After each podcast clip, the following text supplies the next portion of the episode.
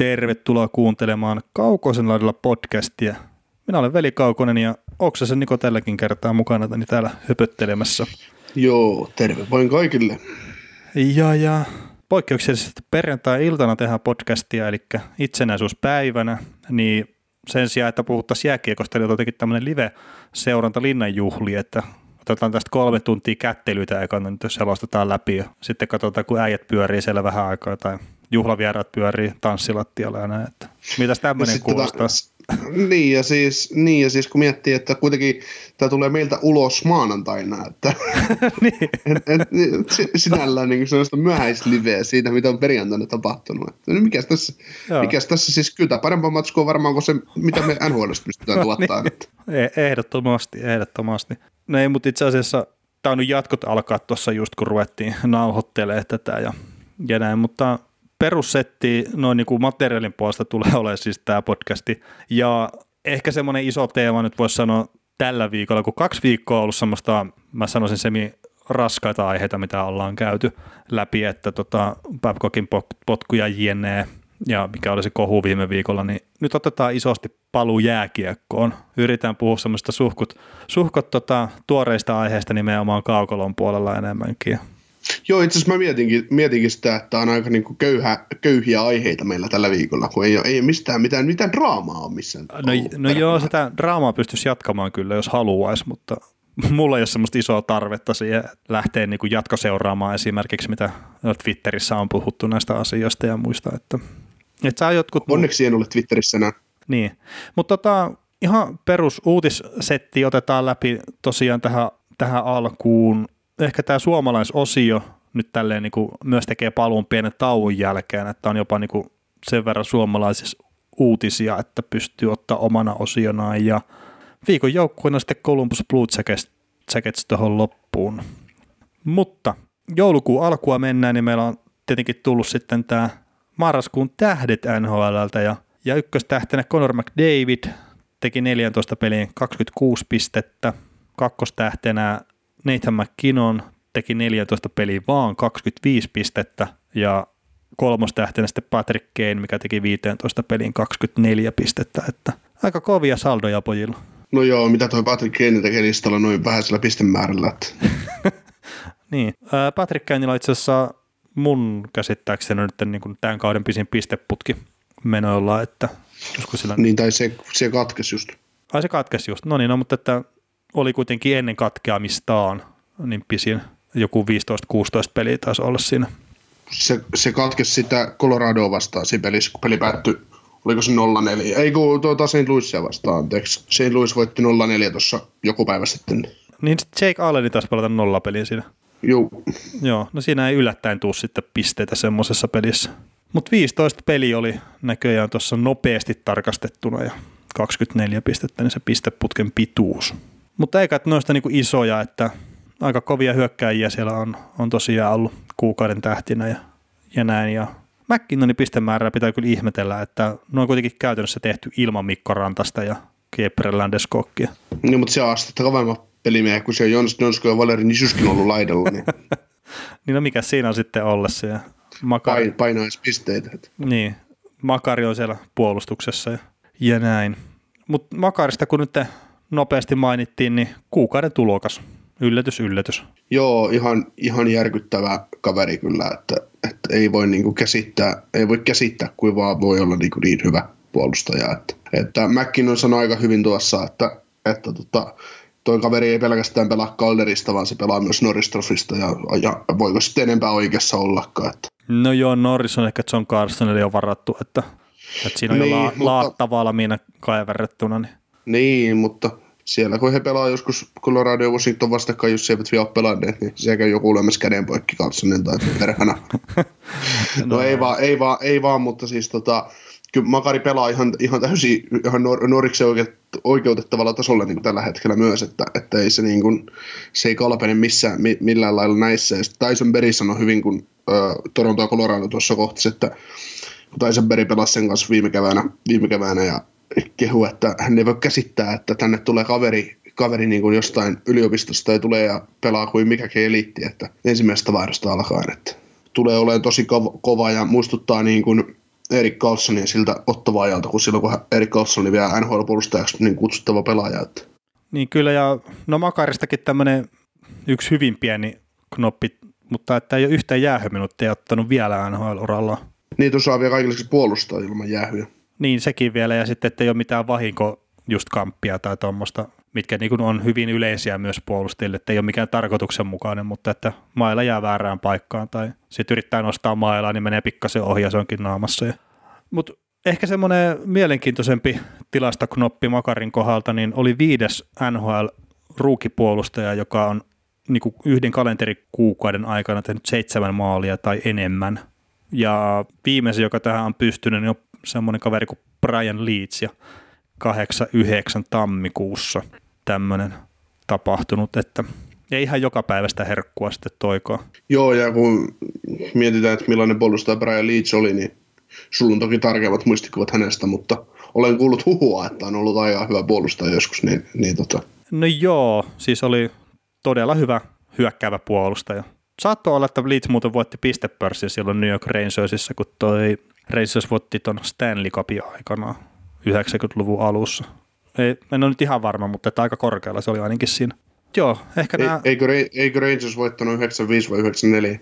93 ehkäpä. Oh. Vai oliko se 94, mutta se oli niin kuin Montreal Canadiensin jälkeen. Ne oli ensimmäiset, mitä mä olen itse katsonut. Ja, ja on sanottu parhaaksi finaalisarjaksi sitä, mitä ne pelasivat tota, Devilsia vastaan. Ei kun anteeksi, Vancouver Canucksia vastaan. Niin Devilsia vastaan pelattiin conference Niin, niin, mutta että sitä, miten ne pelasivat Vancouver Canucksia vastaan, niin on sanottu parhaaksi finaalisarjaksi. Mutta että olen nyt tässä ihan viime kesänä katsoa noita vanhoja NHL Stanley Cup-finaaleita, niin ratkaisevia pelejä, ja ei se nyt ihan niin hienoa ollut kyllä se peli. Että aika, aika paljon semmoista niin kuin roikkumista ja koukkimista, ja siis semmoista niin kuin, vaikea oli katsoa, niin kuin, kun on tottunut nykypäivän kiekkoa. Joo, siis ja se Montrealin mestaruus ennen, vuokausi ennen Rangersin mestaruutta, Rangersin viimeisintä mestaruutta, niin se on sitten viimeinen kanadalaisen joukkue voittanut sitä liikaa. Sen jälkeen on kanadalainen joukkue ollut kaksi kertaa sitä finaaleissa.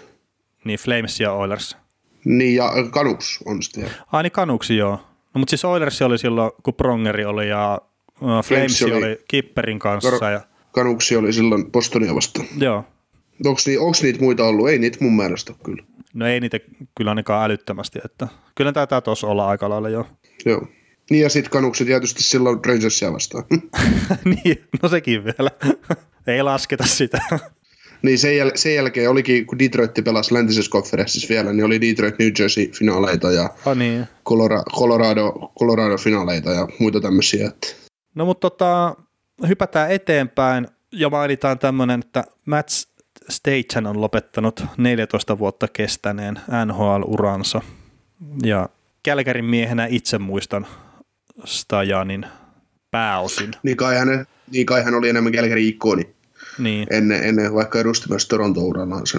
Joo, mutta Kälkärin miehenä mä itse muistan ja ei nyt mikään semmoinen niinku ihmeellinen pelimies, mutta taisi jopa pelaa siinä ykköskentässäkin silloin aikanaan pitkiä pätkiä. Että. Mm. Matt Stajanista tulee vähän semmoinen samanlainen fiilis kuin Matt Sundinista, että sitä on vähän vaikea kuvitella, että se olisi pelannut jossain muualla kuin Torontossa. niin. No itse asiassa ikäviä noin, tai sitten niinku tavallaan, en mä tiedä Stajanista voiko sanoa, että se on seura-ikoni, mutta että sitten kun herra hyppää johonkin toiseen seuraan niin pitkän uran jälkeen, niin se on omalla tavallaan vähän ikävää. Että, että vähän sama kuin esimerkiksi just joku Saku Koivu aikana lähti Montrealista, niin oli se vähän outo sitten nähdä se Daxi-paidassa.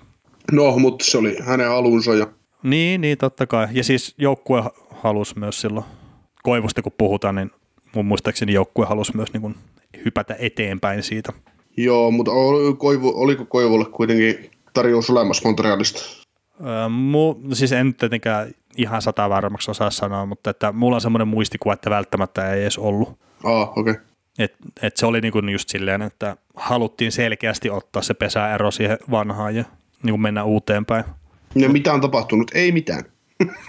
niin ja ei siellä varmaan tapahtunut mitään Koimunkaan kanssa, mutta, mutta siis tämä nyt ei taas niinku liity millään tavalla taas mihinkään, mutta tämä Montrealin kaikki kapteenit, tai no suurin piirtein kaikki kapteenit, mitä nyt olikaan niinku saatu tonne kotipeliin, niin ne kävi sitten tervehtimässä yleisöä jäällä ja näin, niin niistä kapteenista, mitä oli paikalla, niin Saku Koivu sai kyllä niin kuin parhaat suosion osoitukset, että on arvostettu kaveri kyllä siinä kylässä. Mikä asiasta, vaikka se nyt mitenkään riity tähän podcastiin, mutta miten, mikä se, mitä Koivu teki niin erinomaista Montrealissa, että se on niin pidetty tyyppi? Oliko hän sitten vaan niin kuin, oliko hän vaan sit niin sydämellinen hahmo ja viimitteen päälle niin kuin taisteleva kahden suunnan sentteri, että hän, hän, hänestä niin kuin saatiin, sitä, saatiin niin kuin semmoinen ikonimaine sinne, vaikka yhtään kannua hän ei sinne tuonutkaan. No siis en ole niin tarkkaan herran Montrealua tietenkään seurannut kerta. Se niin kuin melkein loppui jo niin kuin ihan, ihan hullu aktiivisesti rupesi sitten seuraa NRiä, mutta siis jos nyt pitäisi jotain veikata, niin Koivun pelityyli on semmoinen, mikä vetoo yleisöön. Se just se periksi antamattomuus. Ja sitten niin kuin yksi kaikki aikojen hienompia jääkiekkovideoita, jos ei niin kuin oteta tämmöisiä pelitapahtumia mukaan, niin on se, kun Saku Koivu palaa syövän jälkeen kokoonpano. Joo, siis ne on, ne on kylmät väreet tulee, kun katsoo mm. näistä niin videoita. Ne on ihan käsittämättömiä. Ja siis oli se, kun sillä oli hirveän paljon loukkaantumisia ja kaikkea, mutta se siltikin niin kuin jonnekin pudotuspeleihin se palasi niin vuosi toisensa jälkeen aina niin Boston Bruce ja Joe Thorntonin syömään elävältä, niin ne varmasti on semmoisia juttuja, mitä tuolla niin Montrealissa arvostetaan. Mm. Kaveri teki semmoisia asioita, mitä siihen, sen jälkeen ei kukaan muu pystynyt tekemään siellä. Että. Mutta joo, tota, Stajanista puhuttiin 15 sekuntia ja sen jälkeen Koivusta, että, että ei kai siinä, mutta että hypätään Dallas Starsiin. Me ei, mennäänkö sinne? Ei mennä vielä Dallasiin, mennään tuonne Devilsiin. Aa, no mennään sitten Devilsiin. No niin, eli hypätään seuraavaksi New Jersey Devilsiin ja siellähän nyt tietenkin päävalmentaja John Hines sai kenkää ja päävastuun on nyt ottanut apuvalmentaja Alain Nasreddin, en mä tiedä. Nasreddin. On no, Nasreddin. Mä en tiedä, miksi niillä voi olla vaan mitään helppoa nimiä lausua joku. No sitäpä juuri. Mutta ei, ei siinä niinku täysin odotettu ratkaisu mun mielestä, että toi Devils oli sekaisin kuin seinäkello pelillisesti ja ne ei niinku saanut mitään aikaan ja joukkue lähti semi-isoilla odotuksilla kauteen ja ne on varmaan kaikki ne niinku huonoimmatkin kuvat, mitä niinku kuviteltiin, että miten huonosti Devilsillä voi mennä kausi, niin ne on nekin pystynyt alittaa, että mun mielestä täysin odotettu päätös toi, että Heinz pistettiin nyt mäkeen. Mutta aika syvät kehut kyllä tuli Ray Sherolta kuitenkin, että, että kaveria, kaveria kohtaan, että kyllä se niin arvostettiin John Heinzia, mutta, mutta ei niin kuin, vaan no niin kuin Ray Sherol sanoi, että jostain on lähdettävä, niin se on valmentaja ja ja, ja et kuitenkin John Hines kerkesi olemaan aika kauan noiden päävalmentaja, koska hän on kuitenkin kakkosena voitoissa ja peleissä päävalmentajan Devils historiassa. Että siellä ykkösenä on semmoinen nimetön kaveri kuin Jack Slamer. Joo. Joka, joka ei kuitenkaan mitään ole saanut aikaiseksi tuossa organisaatiossa. niin se oli tota, toi antoi toi, toi, toi. Luula Marella antoi Lemarille potkut mä en muista mikä se vuosi oli, mutta että ennen pudotuspeliä alkua se, se antoi Lemarille potkut, kun se oli sitä mieltä, että joukkue ei ole tarpeeksi valmis jotenkin pudotuspeleihin tai että se ei tykännyt jostain suunnasta. Niin Lemä, Lemör ei tykännyt? Ei, kun siis Luula Mariella. No niin, se ei tykännyt siitä. Niin se antoi, muistaakseni se Lemääri, jolle se antoi potkut sit siinä niin pudotuspeliä alla ja se otti, Lamarella otti sitten vetovastuun Davisin valmentajana. Mm. Se, tota, no, joo, se Luu on kyllä oikeasti kova äijä, siitä voi olla kuka tahansa mitään mieltä, mutta se on, se on kova äijä kyllä. Mutta tota, mä muistan, että Jack Lemeristä on hyvä, hyvä, hyvä kommentti, että Antti Niemi on antanut tämän kommentin joskus, että Dallas aikoina, että kun Dallas, Dallas alkoi saamaan vähän pelistä kiinni paremmin, puol- paremmin, paremmin rupesi puolustaa ja hyökkäsi hyvä, hyvä puolustuksen ehdoilla, niin Antti Niemi kommentoi, että no joo, kyllä, kyllähän me parannettu ollaan, mutta ei me mikään Lämerin Devilsi vielä olla. no, se oli semmoista pelin tappamista. niin, niin. Joo, mutta se oli hyvä kommentti Antti Niemeltä. Joo. Huumorivies, huumorivies. kyllä, kyllä. Mutta joo, en ole itse katsonut, tota, onko ne yhden vai kaksi peliä nyt kerran tuon Devilsin pelata sen jälkeen, kun valmentaja vaihtui. Ja en ole nyt ottanut asiakseni katsoa kyllä Devilsin peliä, mutta... Mm. Sä päätit silloin, kun meillä on Devils viikon joukkueena, että nyt, nyt riitti, että... No ei siis kyllä, on pakko katsoa jossain kohtaa, mutta mä en ole vielä sitä tehnyt kyllä. Että... Hei, kausi 2021 tulee kyllä. No niin ja siis... kyllä mä nyt sitten halu, niin haluan nähdä vähän, että onko siinä jotain niin muuttuuko ja kaikkea tämmöistä, että että on se silleen niin kuin mielenkiintoista myös omalla tavallaan seuraa. Joo, mutta John Haynes ei ole välttämättä ainut kaveri, joka tuosta joukkueesta lähtee. että seuraava potentiaalinen lähti on sitten pelaajapuolella, ja se on Taylor Hall. Joo, ja tarjouksia kuunnellaan ainakin pian Lebronin mukaan, ja, ja, ja miksipä ei kuunnella sillä Taylor Hall ei kuuleman mukaan kauden aikana tekemässä niin kuin jatkosopimusta, ja en mä oikein tiedä, että miksi se tekisi kauden jälkeenkään, jos tuo joukkue ei mene eteenpäin. Joo, siitä oli hyvä kirjoitus, että, että kun Taylor Hall ei ole ikinä ollut pudotus, ei kun kerran ollut pudotuspeleissä ja voittanut pudotuspeleissä yhden peliin, niin tota, ja kaveri on kuitenkin jo vanha, 28, mm. niin tota, nyt kannattaa niinku tarkkaan miettiä, että mihin menee, jos me haluaa niinku menestyä, että aletaan olemaan prime timeissa ja mä väitän, että tulevaisuudessa kolmekymppiset pelaajat on muinaisia NHL. Niin tämä alkaa olemaan aika lailla niitä pisteitä. Taylor Hall, tai mä väitän, että Taylor Hall rupeaa olemaan niitä kuin viimeistä ikäluokkaa, mille tehdään vielä sopimuksia niin kuin tässä 2829 ikäluokassa, että sarja nuorenee niin kovaa vauhtia. Että. Nuorenee toki, mutta sitten niin kuin eliittipelaajat, niin ne pystyy vanheneen arvokkaammin ja mm. Taylor Hall mä niin luokittelisin tämmöiseksi eliittipelaajaksi, että se varmaan pystyy se, se no sanotaan kuusi vuotta pystyy pelaamaan vielä hyvällä tasolla. Mm, mutta ajatellaan, että nyt, nyt niitä kavereita, kellä on, kellä on se sopimus just sillä, että no, se on katkolla sitten, kun he ovat 28-29-vuotiaita, niin ketkä on nyt sitä, sanotaan sitä 23-24 ikävuotiaita, niin No toki siellä ei muuta oikein ole kuin eliittejä, mutta, mutta kenellä olisi näin pitkiä sopimuksia. Mutta mä luulen, että viiden vuoden päästä niin semmoiselle 29-vuotiaille pelaajille ei tehdä enää, tehdä enää tota mitään kuuden vuoden pahveja millään isolla rahalla. Että noin rahas tehnyt jo periaatteessa ensimmäisellä sopparilla, että niin paljon sarja nuorenee, että Joo, ja, ja siis, pelaajat paranee. Joo, ja siis omalla tavalla niin kuin ihan oikein, että maksetaan niistä oikeasti parhaista vuosista.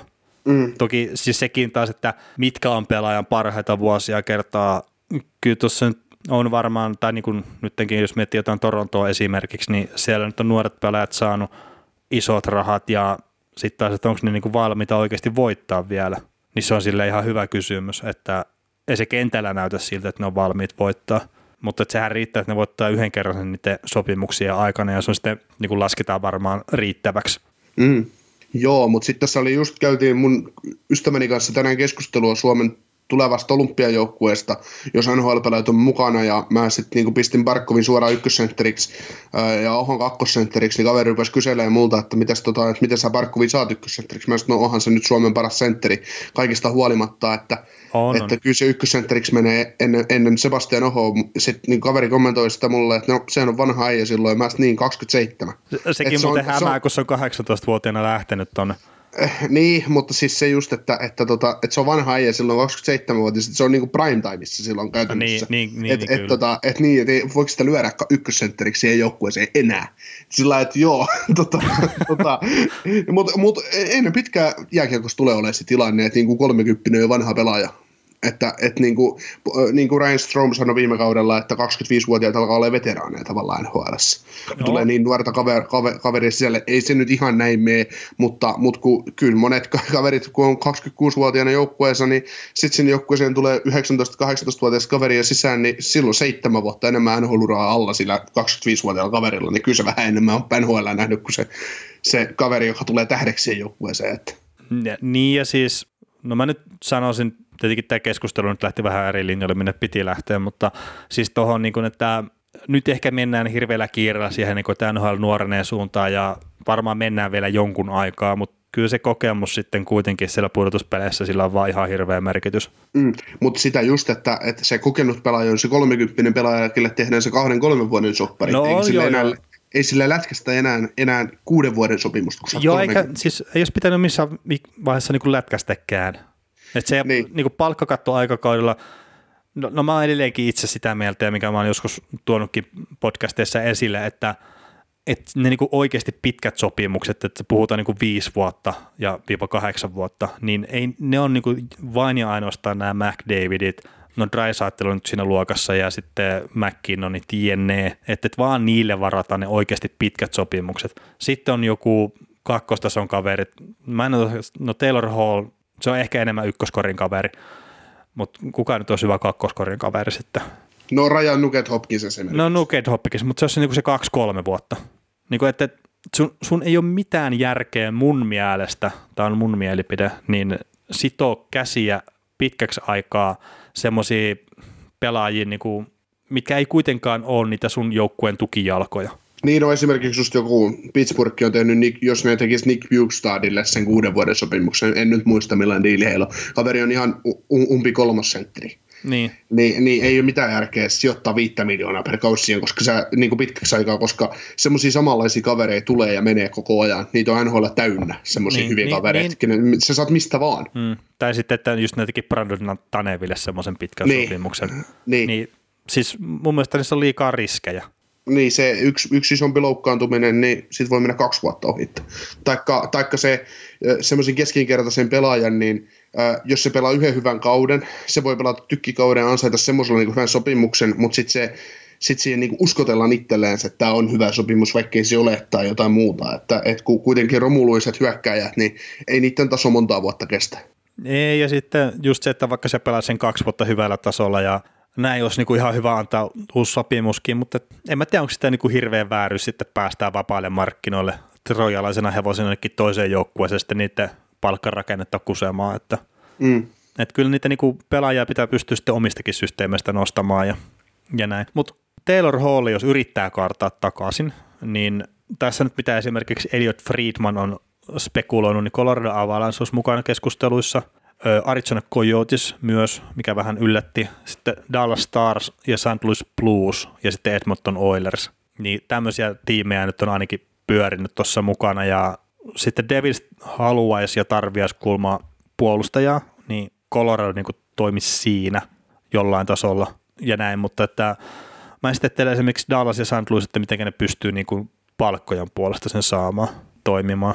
Niin, kyllä siellä varmaan Dallasikin pystyisi kyllä semmoisia kavereita liikuttelemaan sieltä, että, että, tota, että jos, ne, jos Dallas rupeisi hankkimaan Taylor Hallia, niin sieltä tulisi vaihtokaupassa tosiaan joku Goliano ja sitten tota Dennis Kurian, jotain tämmöisiä kavereita, mm. ketkä sieltä tulisi semmoista niin nousevaa tähtiä, sitten joku vähän vanhempaa kaliberia tulisi joukkueeseen ja sitten sinne lyötäisiin joku oma ehkä AHL-palusta sisään mukaan kauppaan ja sitten joku ykkönen ja kolmonen varausvuoro ja jotain tämmöisiä, että että ei se, ky, kyllähän ne saadaan aina säädettyä, että ei, eihän se niinku siitä ole kiinni. Että miten, miten se palkkakatto menee, että onko se, kun me sitä joskus puhuttiinkin, ja täytyy joskus ottaa kunnolla puheeksi, että, että määrityykö se niin päivittäisen mukaan, vai onko se kun kausi alkaa, vai miten, se, miten, se, miten ne palkat sitten määri, määriytyykään, että, tai määräytyy. Siis kyllä ne menee niinku, niinku päivittäin, tai siis sillä että, että nyt jos Taylor H vaihtaa joukkuetta, niin se on se tietty osa sitä hänen palkasta, mikä sitten menee sinne uuteen joukkueeseen. Ja sen takia se on sitten,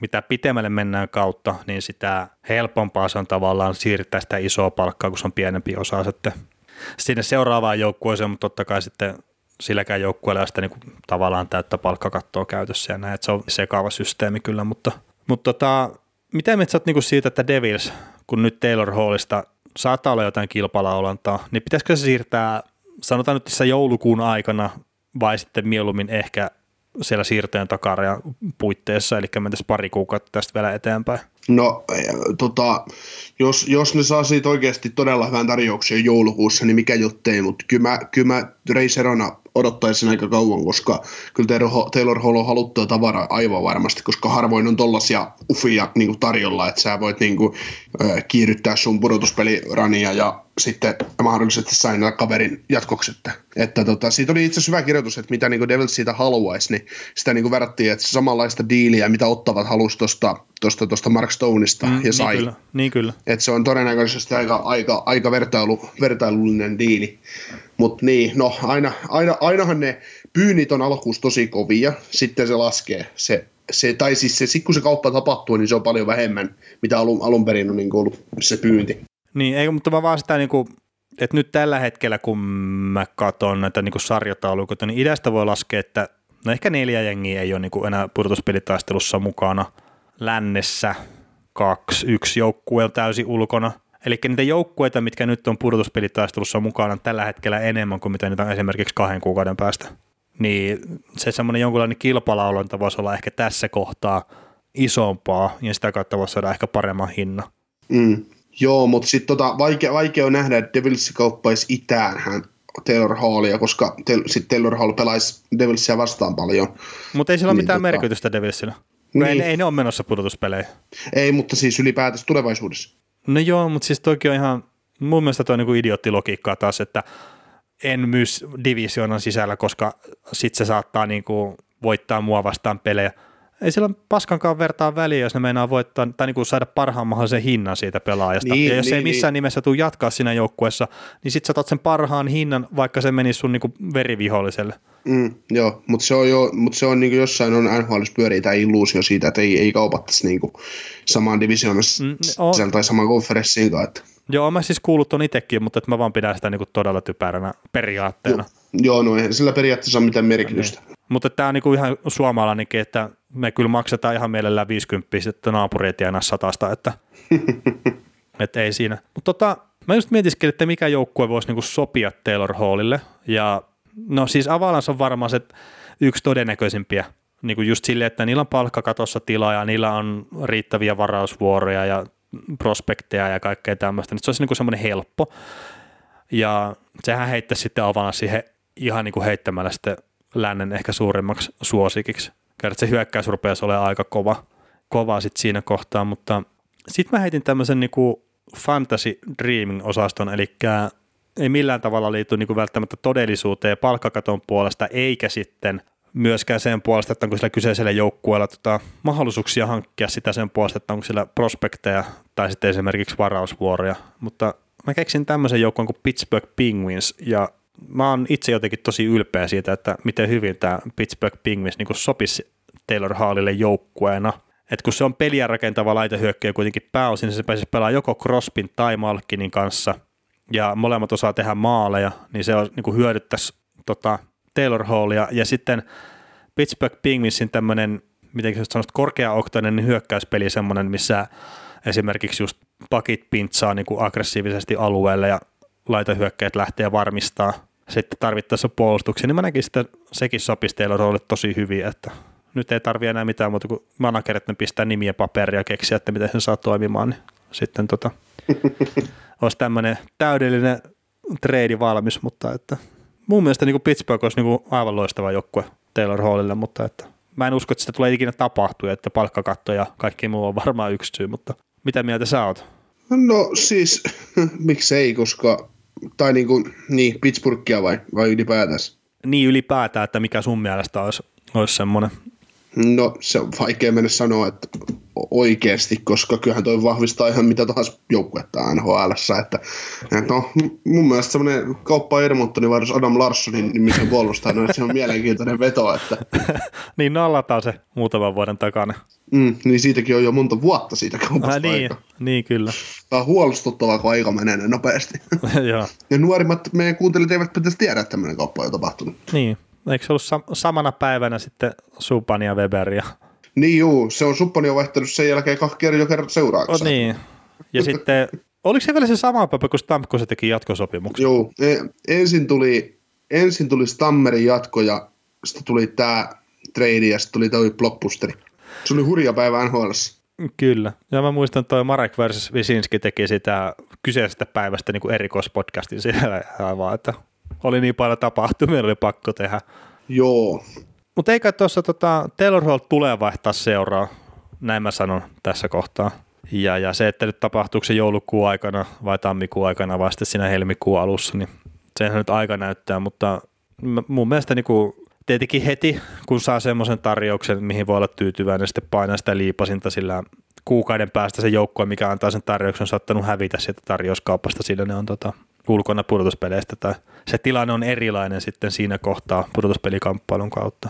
Mutta voin melkein lyödä, en nyt päätäni fantiksi, mutta on aika valmis olemaan paljon jo vetoa sen puolesta, että, että Taylor Hallia, äh, Taylor Hall on treidattu ennen viimeistä varauspäivää tai niin kuin vaihtopäivä. Sama. Ja jos jotain pitäisi nyt vielä näistä huhutusta joukkueista niin lyödä vetoon, niin Dallas tai St. Louis ei tule ole ne jengit, mihinkä Taylor Hall päätyy. Että Arizonakin vähän epäilen, mutta mik, miksei ne tarvitsisi kyllä maalintekoon voimaa, mutta Taylor Hall ei toista sitä taas tuo isosti. Työ kyllä muuten hyökkäykseen paljon. Mutta tota Edmontonia tietenkin huhuttiin Taylor Hallin kohdalla, niin, niin, niin pitäisikö sitten nyt mainita, että McDavid Rysaitel ylitti, ylitti tota 50 pisteen rajan tuossa ensimmäisenä pelaajina. Joo, 30 peli. Vai 29? No joo. No mutta kuit, kuitenkin. Ja QEssa seitsemäs pelaaja, mitkä on viimeisen 25 vuoteen niin ylittänyt tuon 50 pistettä niin 29 pelin tai vähempää, että että tämäkin aika semmoinen merkittävä, että olisiko se silloin 0506 on niin tyyli edellinen kerta, kun on, on tämmöinen tapahtunut, että anteeksi 0607 Sidney Crosby niin 28 peliin teki 50 pistettä. Niin, montas maalia se, kuinka nopeasti Kretski teki aikoinaan 50 maalia? 39 peliä, tälleen niin kuin ulkomuistista. Niin, mun mielestä se oli myös 39, että no on näillä pojilla matkaa vielä. On. Mutta toki he voi edelleen tehdä se 50 maalia 39 peliä jompikompi näistä, että ei se ole niinku poissuljettua. Ei, mutta pikkasen saa varmaan tahtia kiristää. no joo, joo, joo, siihen nähdään, että Trisaitelilla 18 ja McDavidilla 19 maalia. No, niin. Mikä ei kumpikaan tietysti ole huono suoritus. Mutta sitten jos hypätään tästä siihen kovan maalintekijäsuoritukseen, niin Bostonissa kuitenkin joulukuun ensimmäisen päivän mennessä niin Pasternak hakkasi sitten 25 maalia ja se on, se on paljon. No se on paljon ja Pasternakin kohdalla voidaan kuitenkin puhua siitä, että tuleeko niin 50 maalia 50 peliä. Joo, mitä mieltä olet? No en, siis vaikea uskoa, että Cam Neely taitaa olla ehkä viimeisin, joka on tehnyt. Joo, mä sanoin, että jos 40 tekee 50 peliä, niin se on hyvä. On, on, on totta kai. Koska ennen pitkää toi tahti tulee hyytymään, että ei nuo, ei nuo kaverit vaan pysy tuossa tahdissa. Ei, ja siis Tuolla on tota, Pasternakillekin on mun mielestä niin kuin ihan selkeästi yli 20 laukomisprosenttia. Et, siis hyvä maalintekijä ja kaikkea, mutta se todennäköisesti ei tule niin kuin kestää vaan. 22,1 on niin kuin laukomisprosentti ja uran keskiarvo 14,9, että jossain kohtaa varmaan tulee pikkasen hiipua toi maalintekotehokkuus, mutta nyt on niin kuin 25 maalia 29 peliä, että, että 60 maalia mä sanoisin, että on niin kuin ihan haarukassa tällä kaudella. Joo. Sitten jos mennään näihin seuraavaan hyvään maalintekijään, niin Aleksin Rovetski, kun teki tuossa viime viikonloppuna Hattrikin eh, Detroit Red Wingsia vastaan, niin, niin tota, noin, se sinetöi nyt sen, että, että Ovechkin on tehnyt jokaisella 15 NHL-kaudella vähintään 20 maalia. Kova, ja sitten Ovechkin tekemä jotain semmoista juttua tällä viikolla kuulin, että se on jotenkin ollut niin kuin hiljainen tällä kaudella, että se ei, tai että se ei ollut semmoinen hirveän näkyvä, mutta en mä tiedä mikä verran pitää tehdä maaleja, että se on jotenkin näkyvä, että onko se vaan, että Ovechkin on niin hemmetin hyvä, että se voi niinku parikymmentä maalia tuossa paukuttaa. Ei, mutta Ovechkinin pilkka on muuten loppunut siihen, kun se voitti Stanley Cupin, että ei pistänyt kauheasti kukaan enää jaksaisi dissata. No joo, ja se taas kertoo siitä, että miten niinku paljon yliarvostetaan voittamista. Ei, mutta siis se, että Ovechkin olisi ollut he, niinku aivan loistava pelaaja ja yksi aina niinku historian parhaita pelaajia ilmankin Stanley Cupia. Ja no sitten se teki tota, myös hattutempu numero 24 ja meni sitten Jari Kurin ohi tuossa tuossa hattutempputilastossa ja nyt sitten eniten hattutemppuja tehnyt pelaaja Kanadan ulkopuolella syntyneistä. Joo. Sitten tota, pysytään Washingtonissa sen verran, että he teki tuossa treidin menneellä viikolla hyökkäjä Sandler Stevenson siirtyi äh, Washingtonista Vegas Golden Knightsin riveihin vaihdossa viidennen kierroksen varausvuoroon kesällä 21. Ja tota, Stephenson on Capitalsin kolmannen kierroksen varaus kesän 2012 draftista ja, ja tota, noin, hän on siis George McPheen varaama pelaaja, joka nykyään toimii siis Knightsin, no ei ole enää GM, GM vaan toimii niin kuin GM operatiivisen johdon presidenttinä tai jonain muuna ja käyttää sitä GM-nimitystä, mutta se McCrimmon taitaa hoitaa ne GM-tehtävät siellä niin kuin pääsääntöisesti, vaikka Tai nim- nimellisesti ainakin. Niin, tai siis niin käytännössä hoitaa ja toi on nimellinen johtaja toi McPhee. Ja tota, noin Stephenson heti ensi, ensimmäisessä pelissä tota, teki maalin, teki maalin ja teki ottelu avausmaalin Devilsi vastaan. Että, että hyvin lähti, hyvin lähti Nulskenten jyrällä liikenteeseen. Että no niin, mutta la- puu... lasketaanko sitä, kun se oli Devilsia vastaan? No niin. Ne ei ollut Detroitia vastaan sentään. Niin, no mutta tota, joo, tuossa oli keskusteltiin tuosta Defensonista, että, tai oli niinku puhetta, että, että tota, se on vähän niin kuin cap dumppi, että seisoi niinku paikallaan kapitalsissa, että oli, oli, oli, oli hyvä pelaaja niinku siinä Stanley Cup Runissa ja näin, ja niin kuin näytti sitä, että hän pystyy olemaan niin kuin hyvä pelaaja, mutta tällä kaudella ei niin kuin päässyt siihen semmoiseen momentumiin, että, että tai semmoiseen niin kuin hyvään fokukseen, että sitä oli, puhuttiin flow-pelaajana paljon, että tällä kaudella 24 peli Capital siis 3 plus 1, Joo. että se koettiin, että siellä on, siellä on nuoremmat kaverit niin kuin syönyt kyseiseltä mieheltä niin kuin pelipaikan ja oli niin kuin tarpeeton, että ihan hyvä kauppa varmasti, että molemmille. No joo, enkä mä sitten usko, että se tuossa Capitalsissa, kun Vegasissa mitään ihmeitä tulee esittää. Että... Niin, Vegasilla on tämmöisiä samantyylisiä pelaajia aika paljon kanssa. Mm. Mutta että Jos se tuo sitä syvyyttä sinne jengiin, että silloin tällöin pääsee pelailemaan ja pystyy jotain niin kuin tehojakin ehkä tekemään, niin se varmasti riittää Vegasille, mutta Joo. Mutta mut kyllähän tuo niinku hintakin meinaa sitä, että ei siitä nyt odoteta yhtään mitään tietenkään. Joo. Se oli tota, hyppäämässä Dallasiin jossain vaiheessa, niin jos mä menen sinne nyt. Hypätään Dallasiin. Niin, päästään meidän hienoissa muistinpanoissa taas järjestykseen. Niin, eli Dallas, Dallas Starsin puolustaja Stephen Jones on vihdoinkin päässyt harjoittelemaan joukkueen kanssa. Että hän on kärsinyt yli vuoden verran aivotärähdyksen jälkioireista. Joo, toi on aika ikävä kyllä, että noin pitkään ollut poissa toi Jones aivotärähdyksen takia just, ja kertoo, niin kuin, että miten vakavista asioista on kyse. Joo, ja mä muistan silloin, kun se sai sen aivotärähdyksen tai taklauksen, niin se vaan niinku hymyili seuraavana päivänä ja kaikki oli niinku hyvin, mutta sitten se ei vaan, niinku, ei vaan pystynyt palaamaan. Et kaikki oli tavallaan hyvin, mutta ei vaan pystynyt tekemään paluuta ja kaikki mietti sitä, että koska kohan palaa ja näin ja muuten, mutta äh, Stephen Jonesihan oli, on, on tota noin, olisi niin tuohon Dallasin pakistoon, niin se olisi iso, iso palanen raitin, raitin puolen fyysinen puolustaja. Että se olisi ehdottomasti top 4 kamaa ja menisi, menisi just niin kuin, no ei varmaan top 4 mutta top, no kyllä pakistossa siis menisi, mutta tota, mutta sääli vaan, että ei ole ollut terveyttä hänen urallansa. Että. Mm, niin ja sitten missä kohtaa sitten mahdollinen paluu peleihin ja, ja kaikki tämmöiset ja mikä se nyt on sitten se pääkopan tila, että kestääkö se sitten taklauspeliä minkä verran ja kaikkea tämmöistä, että, että tietenkin niin kuin aina niin kuin näissä itse toivoo sitä, että, että pelaajat miettii niin kuin enemmän sitä omaa terveyttä ja tulevaisuutta kuin sitten sitä, että ne pääsee pelaamaan.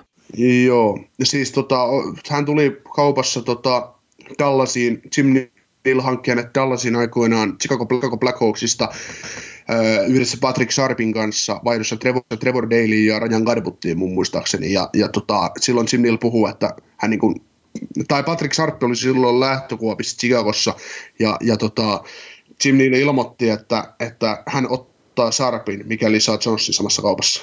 Mm, joo, siitähän, no Sharpista itse asiassa ikäviä huhuja liikkunut sieltä, että miksi on Chicagosta joutu lähtinä aikana, mutta ehkä ei mennä siihen. siellä, oli, siellä, siellä, siellä, oli, siellä oli pari vaihtoa ilmeisesti harrastettu Patrick Kanein kanssa, mutta mikä siinä sitten? No niin, tai itse asiassa Duncan Keatin kanssa taisi olla. Aa, ai, ai, ai okay, tai siis tämmöinen no. muistikuva mulla on, mutta että joo, ja en Ihan ole... sama, mutta, mutta Sharpi palasi kuitenkin sinne sitten. No, no, no, joo, joo. Ja, ja, ja niin. Ei, siitä oli hyppäämässä tähän seuraavaan uutiseen, mikä on niin aika mielenkiintoinen, että tämä Radulovi oli katsomassa nyt tästä viimeisimmästä pelistä. Joo, paljon tyhmiä jäähyjä ja semmoista heikkoa, heikkoa pelaamista niin joukkueen, joukkueen eteen. Kyllähän se pakutti pisteikki tuossa joku aika sitten, mutta, mutta tota, just kuvastaa se, että ne pelas Minnesotaa vasta viime viikonloppuna.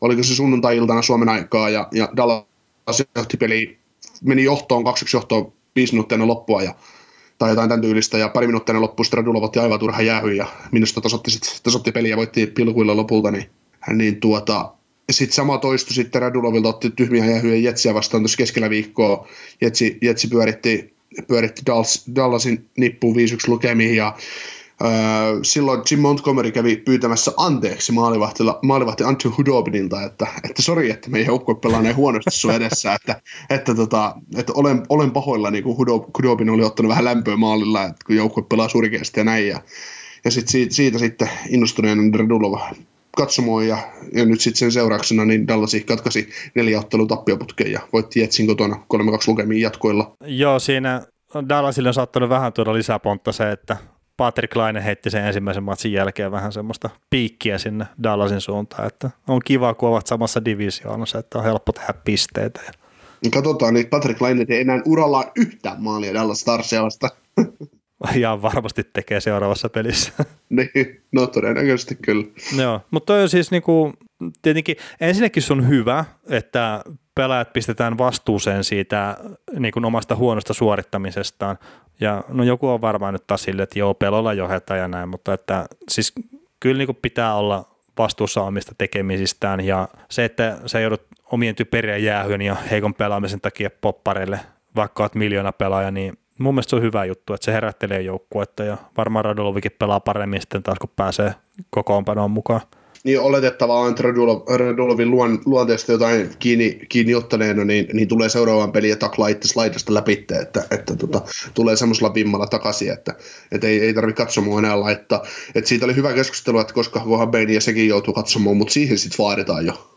Joo, joo, ja sitten no kapteenin pistäminen katsomaan aika iso ja, ja näin. Ja sitten mä en tiedä, että Beninkin kohdalla se, että okei, sillä niin kuin välillä on sitä suvantoa pisteiden kanssa, mutta että onko se sitten kuitenkaan niin kuin jotenkin huono puolustuksellisesti tai näin, niin se saattaa olla sitten vähän eri tarina taas.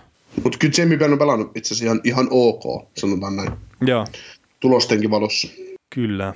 Mutta tota, hypätäänkö eteenpäin ja Florida Panthersin tulokas maalivahti Chris Drieger, niin aloitti uran silleen, että pelasi tota, ekana nolla pelin ja sitten toistakin peliä niin puoleen väliin asti silleen ennen kuin nolla meni rikki, eli se pelasi 89 minuuttia ja 26 sekuntia ura-alusta.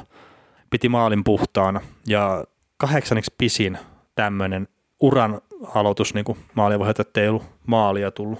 Niin, että ei ihan pysty koko uransa pitämään maalien ollut tyynä. No, on niitäkin maalivahteja, mutta että... se, muassa minä. Niin, mutta vähän vähemmän on sitten tota peliminuutteja. Tämä on niin kuin mielenkiintoinen tästäkin niin kuin tämä tilasto, että ketkä kaikki tässä niin kuin on pitempään pitänyt maalin puhtaana, mutta Jussi Markkonen on kolmantena. 93 minuuttia ja 57 sekuntia Edmontonin paidassa. Ja tässä nyt muuten semmoisia, no Michael Leighton on niin kuin tuttu nimi jo, 91 minuuttia 43 sekuntia. Ja sitten mun ikäpolvelle Darren Puppa on semmoinen legendaarinen nimi jostain syystä, mutta sekin oli 92 minuuttia pitänyt maalin puhtaana, mutta vain yksi maalivahti tämmöinen kuin Dave Catherum, niin on pitänyt yli 100 minuuttia uraa alusta maalin puhtaana, mutta, mutta, mutta hienoa, että niin Panthersilla nyt on vähän maalivahtipeliäkin tuossa, että on ollut vähän vaikeaa ja se Montebalkaa ei mikään ihmeellinen kakkosmaalivahti ollut, niin jospa tämä Drieger nyt sitten pystyisi kirittää Bobroskia sitten riittävästi. No mä pidän molempia vähän semmoisia hätävaroina kyllä. Että kyllä toi niin joukkue tarvitsisi oikea kakkosmaalivahdin sinne. Mutta saa nähdä, saa nähdä, että nyt on Driegerillä tila auki, että Montenbalt on ollut kyllä huono, että tuskin, tuskin pelaa monta peliä NHL urallaan enää. Mutta eikö tämä Rieger, niin eikö tämä niin AHL se kuitenkin ihan hyvin ole pelannut? Että... Niin, AHL on paras maalivahti toistaiseksi niin. tällä kaudella. Että. Niin, mutta et, no tietenkin se AHL ja NHL sitten taas niinku ihan täysin kaksi eri asiaa, mutta että, että jos nyt pystyy siirtämään sitä peliään tota NHL-tasolle, niin kyllähän se sitten niinku pystyy olemaan riittävä kakkosmaalivahti tuohon organisaatioon. Joo, voihan se olla niin, että Dritgerillä on helpompaa pelata NHL kuin AHL. Niin, no sekin on totta, kun se on organisoidumpaa se pelaaminen NHL-tasolla ja näin. Voi olla tosiaan, että se on helpompaa. Mutta joo, mitäs Toronto jos hyppää, niin siellä on nyt pistetty nyt just tässä niin Andreas Johnsoni pitkäaikais loukkaantuneiden listalle, että blokkasi tuossa viimeisimmässä pelissä kudin ja ilmeisesti jalasta meni sitten jotain rikki sillä. Tosiaan ei ole IR-listalla, vaan siinä pitkäaikais loukkaantuneiden listalla. Niin. niin ihan sama lista, miltä Mitch Marner otettiin tällä viikolla just pois kerkesi olemaan sen kolme viikkoa ja sen 20 päivää just, vai mitä, mitä siitä niin, puhuttiin? Niin, oliko se 24 päivää tai 10 peliä? Niin. Tai, no, mutta kuitenkin, että... Jotain, jot... Mutta että se niinku, silleen hauskasti taas tämä auttaa Torontoa näiden cap-ongelmien kanssa, että ne pystyy heti sitten taas nostaa farmista lisää jengiä tonne ylös ja ja näistä sitten niin Pontus Ober kaikista niin jostain syystä sitten harjoitellut tuossa ykkösketjussa tai Matthewsin ketjussa niin Nylanderin kanssa, että nyt saa nyt nähdä sitten Oberi, että mitä se nyt pystyy Torontossa tekemään, että hyökkäystehoja kyllä jo saa aikaan kyseinen herra, että oli Näsvillessä esimerkiksi hyvä silloin yksi kevät aikanaan ja Anaheimissa teki tehoja joo, mutta että kun on puolustussuuntaan niin kuin ihan täys sukkaa, että, että sinällään niin kuin mielenkiintoinen, että siihen Matthewsin ketjuun sitten pistetään tuo kyseinen herra, että ne on ehkä vähän muutenkin kusessa kyllä puolustuspelissä. Joo, se on tota, se sopii siis Toronton kuvioon oikein hyvin. niin, niin, että ollaan ihan hukassa omassa päässä ja, ja näin, mutta ei kai siinä. Joo, sitten tota, sä tuossa Pittsburgh Penguinsista jotain huutelit tuossa aikaisemmin, että, että tota, vai sanoitko podcast-lähetyksiä vai puhuttiinko tässä ennen, mutta mut olisit, olisit tosi tota, iloinen vai hämmentynyt, jos ne vetäisi jos ne vetäis nyt oikeasti pitkälle näillä lukkaantumisilla? No siis ei ole tässä podcastissa puhuttu mitään, mutta että siis kyllähän toi no loukkaantuneiden määrä on ihan älytön Pittsburghissa ja nytkin sitten tosiaan tuo Dumoulin käynyt nilkkaleikkauksessa on kahdeksan viikkoa sivussa. No Justin Schultz nyt saatiin, tai ovat niin aktivoineet IR-listalta. Ymmärtääkseni Jack Johnsonillakin on jotain vammaa. Patrick Hörqvist on niin pitkään sivussa. Crosby on ollut sivussa jo jonkun aikaa ja näitä se IR-lista on aika melkoinen ja nyt jos ne niin kuin pystyy taistelemaan sen läpi ja menee sinne pudotuspeleihin, niin mä veikkaan, että täällä on aika vaikea jengi kyllä sitten, niin kuin kellekä tahansa. Niin kyllähän se itä on aika auki. Ja sitten jos terve Crosby, terve Malkin ja sitten se Taylor Hall vielä siihen, niin kyllä se, Voila. Kyllä se rupeaa olemaan silleen aika niin kuin mestarikandidaattia. Mm. Se olisi hieno konferenssifinaali, se Boston, Boston Pittsburgh siinä tapauksessa. Ois kyllä joo. Tai Pittsburgh Tampa, ihan sama. Niin, no Tampakaan ei ole menossa pudotuspeleihin tällä hetkellä, että No, ei ole menossa joo, mutta tulee menemään. Tai no niin, katsotaan. miten pitkään me puhutaan muuten tätä, että tulee menemään. Mä... Niin, missä vaiheessa me ymmärretään, että ei mene. niin, niillä on, niillä on tälläkin hetkellä 4, 5 ja 1 viimeiset kymmenen peliä. niin. Ja tota, tämä on vähän sama juttu kuin Vegasin kanssa oli aikanaan, että, että Niin, ekalla ei, niin, ei, ei, ne, ei, ne kyllä, ei ne kyllä millään, Joo, mene, joo. ei, ei, millään. Ja, ei, ei, ei, ne kyllä konferenssifinaaleihin ne ainakaan mene. Ja, no ei ne, ei ne kyllä Stanley Cupia. No mehän sanottiin silloin, että Niin siinä vaiheessa me käännettiin kelkka, että kyllä ne voittaa, niin paskan niin, sa, marjat. sa, saatiin heti kääntymään. Joo, mutta siis Pittsburghin tilanne niin ihan no kammottavaa loukkaantumisten suhteen. Ja sitten kun siellä oli niin kuin top 6 puolustajista oli kolme tyyliä sivussa yhteen väliin ja sitten tuo Dumoulin tulee olemaan iso menetys niille pitkäksi aikaa taas. Että. Joo, mitä tota no, jos Penguins on playoffeissa, niin, niin Mike Sullivanille Jack Dempsey. Mitä mieltä? No en laittaisi vastaankaan. Mutta vuoden valmentajapalkintohan on semmoinen, mikä annetaan valmentajalle, mikä vee pudotuspeleihin joukkueen, jota ei sinne ole odotettu. Niin onko Pittsburgh tarpeeksi yllättävä? Niin, no ei varmaan odotuksiin nähden, mutta, Niin, että jos mutta miettii, siinä kau- kauden tapahtumiin nähden, niin voi olla. Niin, niin, niin kyllä, kyllä. Ja siis sehän niin tuossa vuoden valmentajapalkinnossa on silleen niin kuin ikävää, että jos sä oot niin kuin ollut tarpeeksi hyvä valmentaja, että sä pääset hyvään joukkueeseen valmentajaksi, niin sä et ole käytännössä niin kuin ikinä ehdolla siihen. Tai siis sua ei valita niin kuin vuoden valmentajaksi. Niin miksi sua rangaistaan siitä, että sulla on hyvä joukkue? No niin, no. Mutta sillä hyvällä joukkueella voidaan saada nimi semmoisen ison pyttyyn, että kans, että No siinä, joo. varmaan, siinä, vaiheessa, siinä vaiheessa ei varmaan kauheasti Jack Adams kiinnosta. Joo. Kun se, mä luulen, että mä luulen, että aika moni valmentaja kuitenkin tästä yhden Stanley Cupin ennen kuin viisi Jack Adamsia, että, Niin. että tota, Niin. et, et se ei varmaan kauheasti liikuta. Joo, ja jossain kohtaa oli sitten myös, että jos sä oot niinku voittanut Jack Adamsin, niin seuraavalla kaudella tyyliin saat potkut sitten valmentajan paikalta. Että... Joo, ei- joo ei, ole, ei ole tota Gerard Galantti tai, Jack, tai toi Barry Trotz nyt saanut kauhean nopeasti enää kenkää. Että Ei, mutta ne se on oli, viimeisimpiä. Niin, mutta se oli niinku tuossa pari vuotta tai niinku muutamia vuosia vielä aikaisemmin, että se oli niinku hyvin nopeasti, että vuosi kaksi sen jälkeen, kun olet voittanut, niin sitten sä saat kenkää ja se taas niinku viittaa siihen, että sä viet huonon joukkueen liian pitkälle jne. Että. Mm.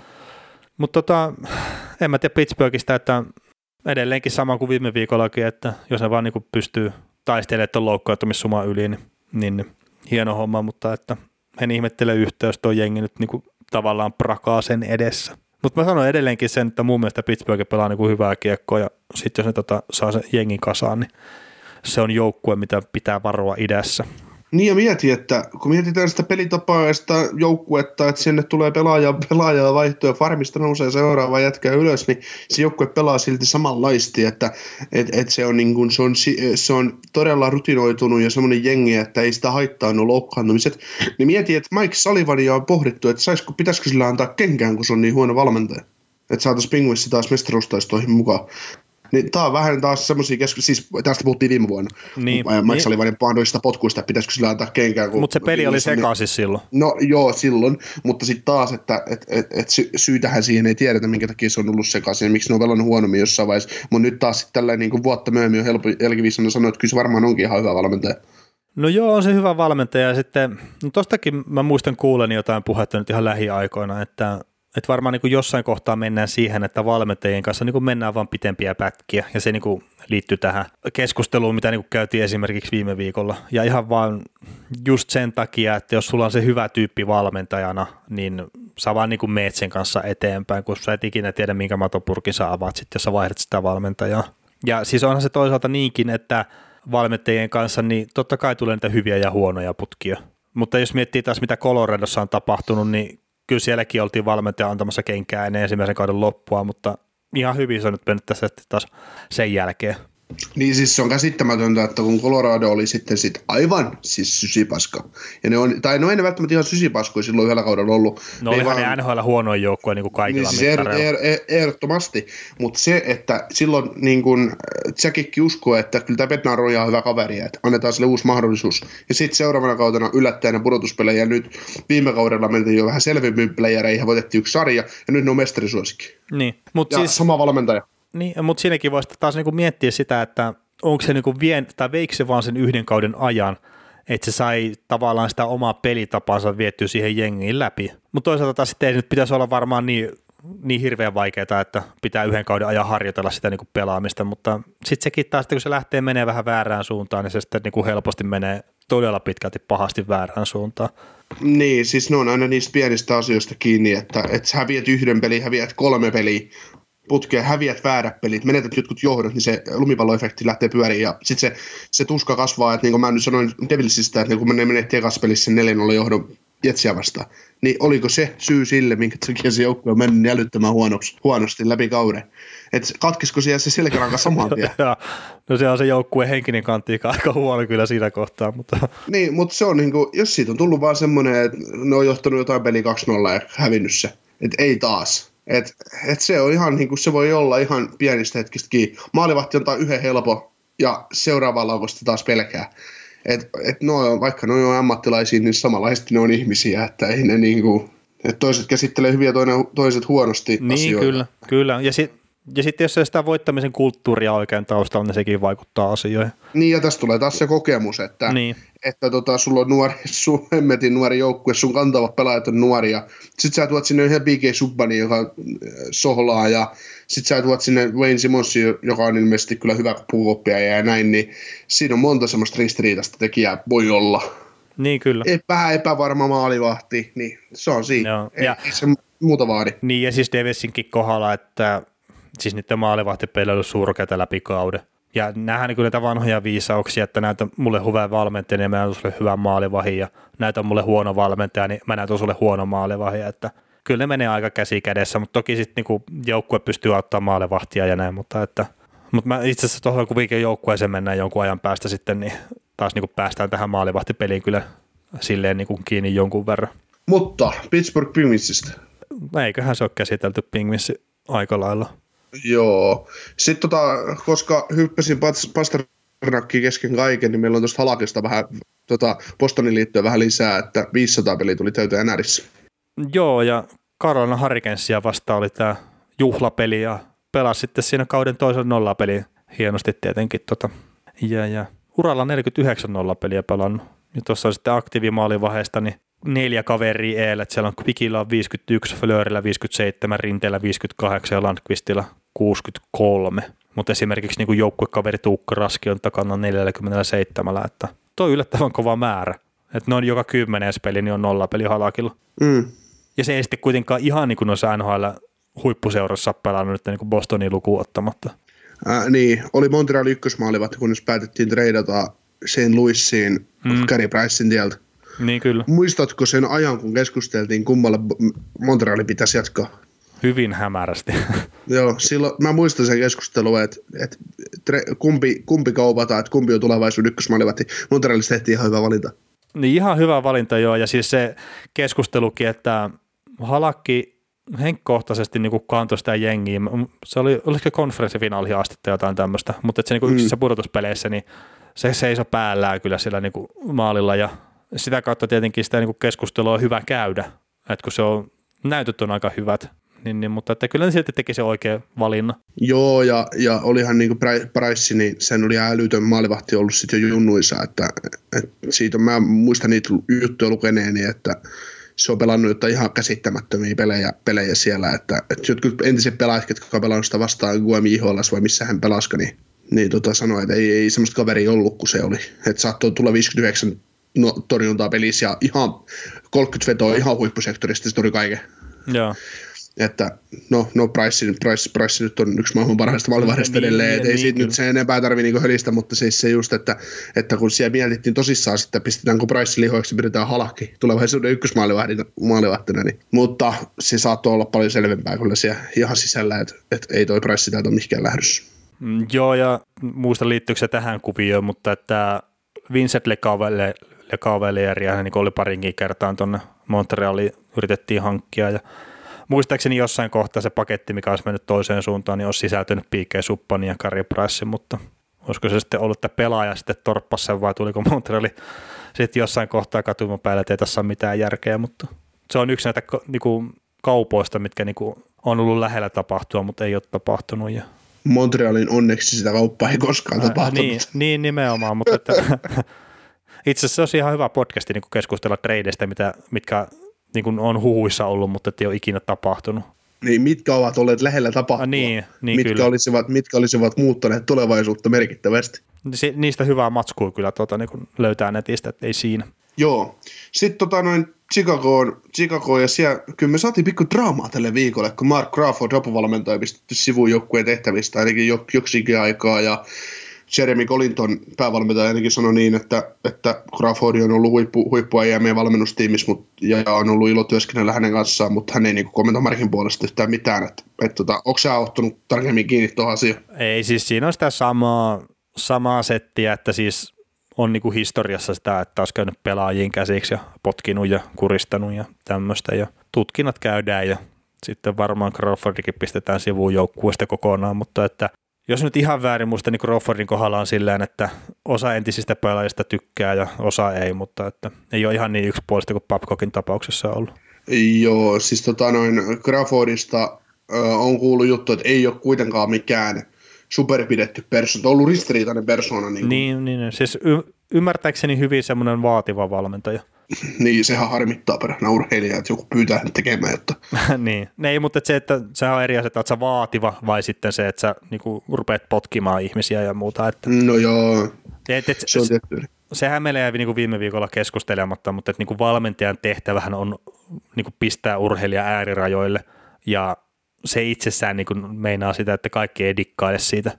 Mm. Ja just se, semmoista valmentajaa ei olekaan, mistä kaikki tykkää, että jos on, niin sitten se on huono valmentaja, että sitten ole menty äärirajoilla. Mm. No mitä on itse ollut joukkueurheilussa mukana ja miten mä ajattelisin joukkueurheilua, niin valmennuksen, valmennus on onnistunut silloin tehtävässään, kun se saa luotua pelaajiin semmoisen ytimen, että pelaaja joukkue potkii itse itseään eteenpäin, eikä valmentajan tarvitse tehdä sille yhtään mitä. Eli siis valmentaja sanoo, mitä tehdään, ja jos pelaajat rupeaa lusmuumaan, niin joukkueen johtavat pelaajat, ketkä tekee oikeasti aina täysillä 110 jättää jäälle ja reeniin, niin ne potkii eteenpäin niitä lusmuilevia pelaajia. Eli se joukkueen sisäinen voima on vaan niin kova, että et se, se luoda se tietynlainen joukkuehenki. Ja, ja olen lukenut myös esim. Babcockista näitä juttuja, että Babcock on ollut semmoinen tyyppi, että hän on tuntenut pelaajat tosi hyvin ja halunnut tuntea pelaajia ja nähdä niiden heikkouksia ja vahvuuksia ja opetella niin kuin käyttää niitä hyödyksi, missä he ovat parhaita ja näin. Ja luoda sitä joukkuehenkeä myös näitä, mitä näitä paskoja asioita tullut ulos, että, että on ollut, ollut myös näitä, mutta, mutta joo. Mitäs tuota Chicagossa, niin tuossa olisi pari pakkia. Mä heitin, mä heitin tämän suomalaispakin tähän ihan muuten vaan, mutta, mutta Duncan Kiitti on nyt laitettu IR-listalle ja, ja tota Adam Bukvisti kutsuttu ylös. Kiitillä jotain nivusvaivoja, alkaako ikä painaa ja vai, vai mitä tota, mitäs mieltä tuosta Kiitistä? No Kiitti on varmaan edelleenkin tuo joukkueen tärkeä puolustaja, että, että kertoo silleen niin kuin paljon, mutta että, siis ei ole ehkä niin isossa, tai ei olekaan niin isossa roolissa enää kuin mitä on ollut aikanaan, aikanaan mutta että tietenkin kyllä ne tarvitsee sitä kiittiä vielä siinä, että ei siellä ole oikein korvaajaa sillä. Eikä, se, eikä sitten tota... Määtästä tai mikä Dehaanista, niin ei, ei niistä ole ollut niinku oikein ottaa semmoista isoa roolia siellä.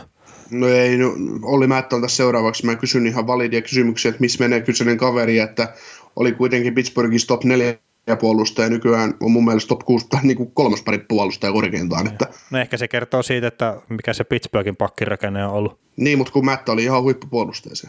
No ei se nyt ole ollut monen vuoteen enää huippupuolustaja. Ei, mutta si- silloin, silloin mestaruusvuosina esimerkiksi.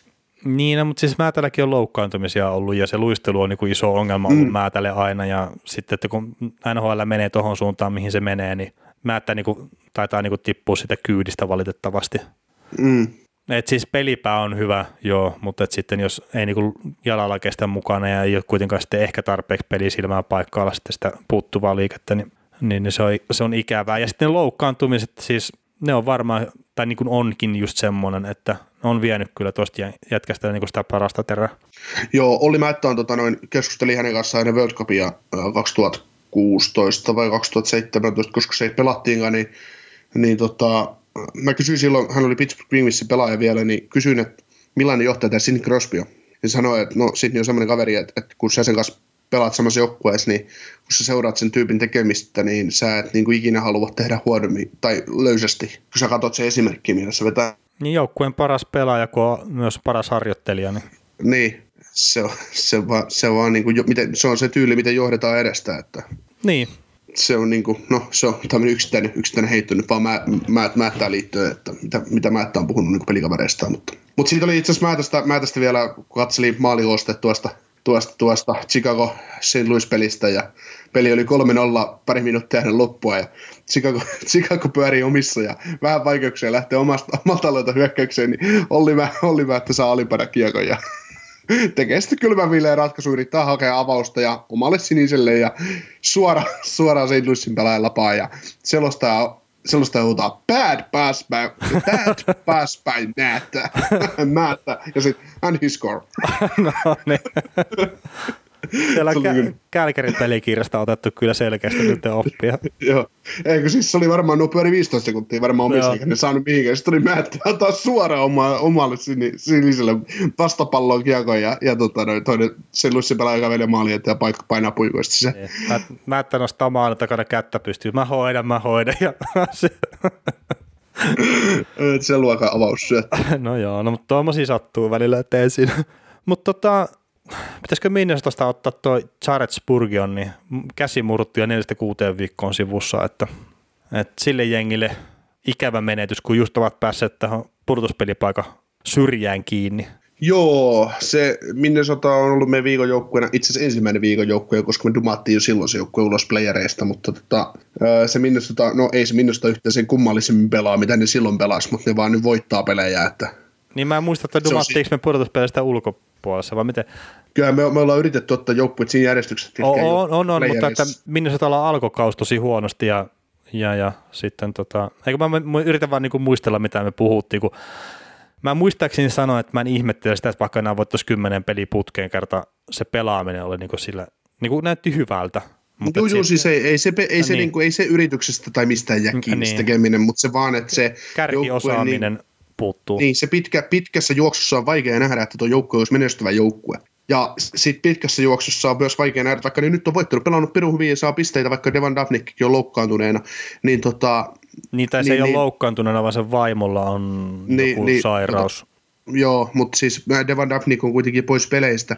Se joukkue pystyy siitä huolimatta voittamaan pelejä, mutta mä luulen, että on nyt tätä aikaa vuodesta, kun ö, niin kuin tavallaan huonot joukkueet pääsee menestyyn, kun paremmat joukkueet pelaa vähän säästöliäkillä tai pelaa vähän ohi, ohi ajatusten, niin, niin tota, ennen pitkään ne häviää, ottaa tuommoisen samanlaisen slumpin jossain vaiheessa ja taas menettää tavallaan se hyödy, mitä ne on nyt saanut, koska vaikea nähdä, että Wildin, Wildin niin kuin, kun siinä semmoista varsinaista järjellistä syytä näiden menestymiselle niin kuin ei ole. Niin muuta kuin että ne pelaa hyvin. Ni, niin, mutta siis se, että, se, että no, se on vähän samanlainen kuin mikä Montreal oli viime kaudella. Että se Montreal, niin kuin, ne vaan roikkuu ja roikkuu ja roikkuu, kun ne oli niin nihilististä jääkiekkoa pelas ja ne vaan niin kuin, keräsi niitä pisteitä, mutta se ei vaan riittänyt. Niin, mutta ei se, että sä teet duunin hyvin siellä, että sä taistelet niin kuin joka pisteen eteen, niin se nyt on huono juttu. Ei, ei missään, ei missään tapauksessa, mutta se just, että, että edelleenkin Vailille olisi paljon parempi, että ne nyt vaan jäisi playereista. No joo, se voisi olla, mutta että en, mä, en mä ihmettele, jos ne niin tosiaan taistelee kauden loppuun asti tuosta pudotuspelipaikasta. Mm, tot, tot, Joo, ei, ei, ei. Ja, siis, ja sit, kun sä tiedät sen pudotuspeleissä, tulee ensimmäinen kerros Colorado vastaan, se on 4-1 ja Vaili on laulussa. No, No, mutta no, hei, itse, ko- no, itse asiassa Valdi on aina lyönyt Colorado itse asiassa lauluun aina, aina ensimmäisellä kierroksella, että, että ei, ei siinä, mutta... Joo, no mutta Colorado kun mainitsit, niin ihan mielenkiintoinen kommentti Nathan McKinnonilta, että hän ottaa seuraavassakin sopimuksessaan vähemmän, koska se haluaa niin kuin voittaa tämän joukkueen kanssa. Niin, no onko se 12 miljoonaa kahdeksan vuotta sitten, niin kuin, onko se vähän vai paljon? Ja niin, no, mutta se just, että mikä on vähemmän, että kertaa siis se on ihan varma, että se ottaa niin kuin enemmän kuitenkin kuin mitä Mikko Rantanen tienaa. Niin. Ja sitten, että ai, no voi kyynel, 10 miljoonaa vaan otat, että, tai jotain, mutta että mikä se nyt ikinä onkaan se vähemmän, niin ihan mielenkiintoinen nähdä, mutta tuommoinen johtavan pelaajan hyvä kommentti sille niin kuin kuitenkin mun mielestä. Joo, ja siis kyllä niin kuin, kuin väärässä minäkin osasin sitten olla tuossa muutama vuosi sitten, kun mietin, että kun pelasi tuossa joukkueessa vielä, että kyllä mäkin on varmaan kannattaisi kaupata. ei, ei herrani jumala. Mutta sekin, no sanotaan kolme vuotta sitten, kun tätä keskustelua olisi käynyt, niin ei se niin hullulta olisi kuulostanut. Ei siis, eihän Mäkkin on ollut mikään ihmeellinen pelaaja niin. silloin, Duseisia pelasi vielä, mutta, mutta tota, ja Mäkin oli kakkosen. Niin, mutta se, se on löytänyt itsensä ja näin, että ei siinä. Joo, ja silloin McKinnon meni ykkösenä ja Parkov kakkosena. Mä nostin silloin siinä aikaa Twitterissä keskustelua yllä, yllä, että voi hemmetti, minkä virheen Colorado teki, kun ei ottanut Parkovia ykkösenä. Niin, ja siis Parkovikin oli yllätys kakkosvaraus. Niin, se piti nelosena mennä. Niin.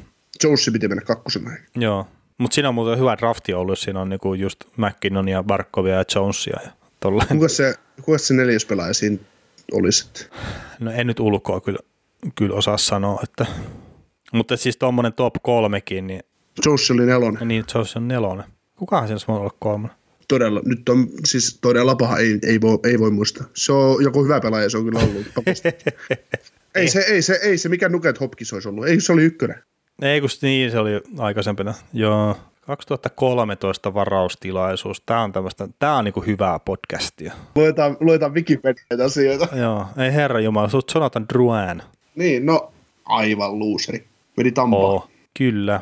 Mutta joo, eikä siinä tota, mutta McKinnon tosiaan niin kuin sanoi, että ottaa vähemmän seuraavassa sopimuksessa ja, ja näin, mutta et, no ihan kiva nähdä, että onko se sitten 12 miljoonaa vai 13 miljoonaa se vähemmän ja se, silläkin on kuitenkin sopimusta vielä hetken aikaa jäljellä, niin, niin niistä palkkakatto jatkaa nousemistaan, niin, niin, niin ei se ihan hirveän niin kuin vähän tarvitse tyytyä niin katsotaan, että se on se maksimidili, mitä pelaajille voidaan antaa, 14,7 miljoonaa, niin kaveri, kaveri ottaa 13,5. että se on hyödytyt 1,2 miljoonalla niin. tätä meidän palkkakattoa. Että, niin. et, no, mutta joo. No, mutta toisaalta maksimia ei ole kellekään annettu ikinä. Että, tai no itse asiassa, no Brad eikö McDavidson? Ei, ei, kun sekin otti vähemmän kuin mitä maksimia. Tai siis sehän, mä en muista sitä prosentuaalista, mikä McDavid otti, mutta se niin neuvotteli jonkun tyyliin puolitoista miljoonaa alaspäin sitä, mitä sille tarjottiin, että se halusi niin kuin antaa sitten muulle joukkueelle myös sitä rahaa, eli käytännössä Drysaitelille. Mutta siis Brad Rickards taitaa olla niin kuin sillä cap hit prosentilla niin kuin isoin pelaaja, mikä on niin kuin vapaana agenttina tehnyt soppari. Et esim, esimerkiksi Crosbykaan ei ole saanut niin paljon. Ja no itse asiassa tämä ei ole missään listalla meillä ylhäällä, mutta toi Niklas Beckströmi Capitalsin sentteri, siis ei tämä suomalainen maalivahti, niin hän on sanonut, että hän neuvottelee seuraavasopimuksensa itse, että agenttia ei enää ole, niin sekin on vähän semmoinen Joo. Oma, omanlainen. No se on, niin, se on se, se, se kolme viikkoa sitten vai neljä viikkoa sitten tuli se uutinen siitä, että mm. Backstrom sanoi, että hän, hän, hän neuvottelee keskenään niin kuin ton GM kanssa, niin ehkä se kertoo siitä, että Backstrom on niin arvostettu pelaaja siellä, että se voi kävellä GM toimistoon ja sanoa, että mitäs, mitäs sovitaan seuraavasta palkasta. Että, niin. että, no, ja tämä kertoo todennäköisesti varmistaa myös sen, että Backstrom tulee kaikista olematta jatkaa tuolla joukkueessa. Eiköhän, eiköhän. Tai siihen niin kaikki eniten viittaa, että se haluaa jatkaa siellä. Että... Niin. Ja näin. Ja mulla on semmoinen muistikuva, että Ovechkinikin tarjoutui niin auttamaan neuvotteluissa, että se, se, se, käy kertoa siellä, että jos ei Niklas saa sopimusta, niin mäkään en tee sopimusta. Niin ja itse asiassa just tänään tässä niin kun ruvettiin nauhoittaa, niin Ovechkin oli jonkun haastattelu antanut, että jos se rikkoo Crosby, Crosbyn kuin Kretskin maailma, maaliennätyksen, niin se lopettaa pelaamisen sitten saman tien niin kuin siihen kohtaan, että kun se pääsee sen yli. se on tota, mä luulen, että, että tota, monta maalia nyt Ovechkin täytyisi vielä tehdä? No on se joku parisataa maalia. No ihan täysin mahdollista. 897 on muistaakseni se Kretskin. Ja... No mä väitän, että Ovetskin pelaa sen verran paljon, että kun se sen rikkoo, niin kyllä se sen 900 poikkilua. Niin eikö se kannattaisi pistää se 900 niin kuin seuraavalle? Niin, painaa tasan 900 ja sitten ollaan vetämättä enää loppuuralla. No niin. ei enää yhtään laukasta, ettei vahingossakaan mene. Joo. 678 on tällä hetkellä Ovetskin, että se on se reilu parisataa. Kyllä, kyllä Ovetskin se rikkoo. No se on kuitenkin hei 34. No mitä sitten? Jos se sieltä nyt kättä joku me katkaisee saa käden no ei, ei, mutta... Kyynär, kun... päästä, niin kyllä se se rikkoo. No mutta siis, okei, okay, tämä kausi nyt on vielä vähän kesken, mutta sitten se pitäisi neljä kautta pelaa vielä niin kuin 50 maalin keskiarvolla. Joo, mutta kun se pelaa 6 kautta 40 maalin keskiarvolla, niin se riittää. Niin, että se 40 painaa vielä 40 maalia. No ihan hyvin. no, siis huikea pelaaja ja siis se on mun uskot osoittanut monta kertaa vääräksi, mutta, mutta, mutta kuulostaa kovalta. Tosi... No onhan se, on se kova, mutta miksei? Niin, niin ja sitten tämä jääkiekko tuntuu avautuvan pelinä ja maaleja tulee enemmän. Ja totta kai se, Ovechkin kyllä osaa laukoa sieltä niin pitkä, kun se jätetään sinne ylivoimalla vapaaksi, mitä se on nyt tehty kohta 15 vuotta, niin kyllä se sieltä tekee niitä maaleja, ettei siinä niin ja kyllä se, kyllä se 30 laita häkkäinen menee NHL niin. tulevaisuudessakin. Mm. 2-13 minuutin peliajalla, mutta mä luulen, että se pelaa siitä huolimatta ykköskentässä, vaikka sen 18 minuuttia per peli silloin 40 Ihan hyvin. Niin, koska, koska se jatkaa on enemmän ja enemmän nyt urheilijaa, mitä se on ollut, ollut, ollut koskaan. Ja, ja nykyään se pelaa ihan erilaisella in, niin kuin intensiteetillä jääkäkko muutenkin. Se on fiksumpi pelaa, ikä, ikä tuonut fiksuutta ja näin, niin ihan hyvin. Ei, niin kuin, ei, mitään, ei mulla mitään syytä epä. Siis se voi ihan hyvin hakata sen. 900 maali. Niin, kyllä. Sitä mä rupesin katsoa just, että minkä ikäinen se Selänen, oliko se vielä rätki 40 maalia. Niin, ja sitten mieti, sit mietitään, että Selänteellä ei ole siis millään lailla ver- verrattavissa oleva laukaus Ovechkin. Ei, ei ole. Ei. No 36 on Selänen ollut, se on tehty 40 ja se on vielä 40 tehnyt 31 maalia. Että... Niin, niin. Ja nyt kun puhutaan sitä aivan erilaisista maalintekijöistä. On, on siis täysin erilaista pelaajat, ei siinä mitään. Niin, niin, niin. Että se on niin kuin, kyllä se, kyllä, se, kyllä se vaan niin on, että Ovetskin niin kauan kuin hän vaan viittii pelailla, niin kyllä se sen 900 lyö, lyö tauluun. Että. No toivotaan terveyttä, niin sit se, se helpottaa sitä. Mut niin, hei. Se voi vaikka 40 sitten jos sulla on se 870 maalia tehty, se voi vaikka vaikka leftiksi saakeli hakata sen toiselta puolelta saakeli 30 viimeistä. niin. Mutta hei, tota, otatteko suomalaiset nopeasti ennen kuin mennään tuohon viikon joukkueeseen? Kyllä. Eli lähdetään tärkeimmästä liikkeelle, eli Mikko Koivu, tuhat peliä täyteen Dallas Starsia vastaan, ja sehän syötti maalin siinä, eikö niin, ja se teki voittomaalin tuossa tota, sitten pilkuista. Niin, minä muistan nähneeni. Joo, eli uran 700 piste tuli siinä samassa. Ja no nyt sitten sen jälkeen tietenkin ikävä, niin Mikko Koivu on pistetty IR-listalle, että vähän alavartalovamma vaivaa ja, ja näin, mutta että sai nyt sen tuhat peliä kuitenkin tuossa täyteen. Joo, Mikko, hyppi siellä vaihtoehtoissa niin railakkaasti, että sen, sen voitto, voiton jälkeen alasia vastaan, että sen nilkat pyörin ympärään, ympyrään, niin täytyy ottaa vähän, vähän aikaa happe.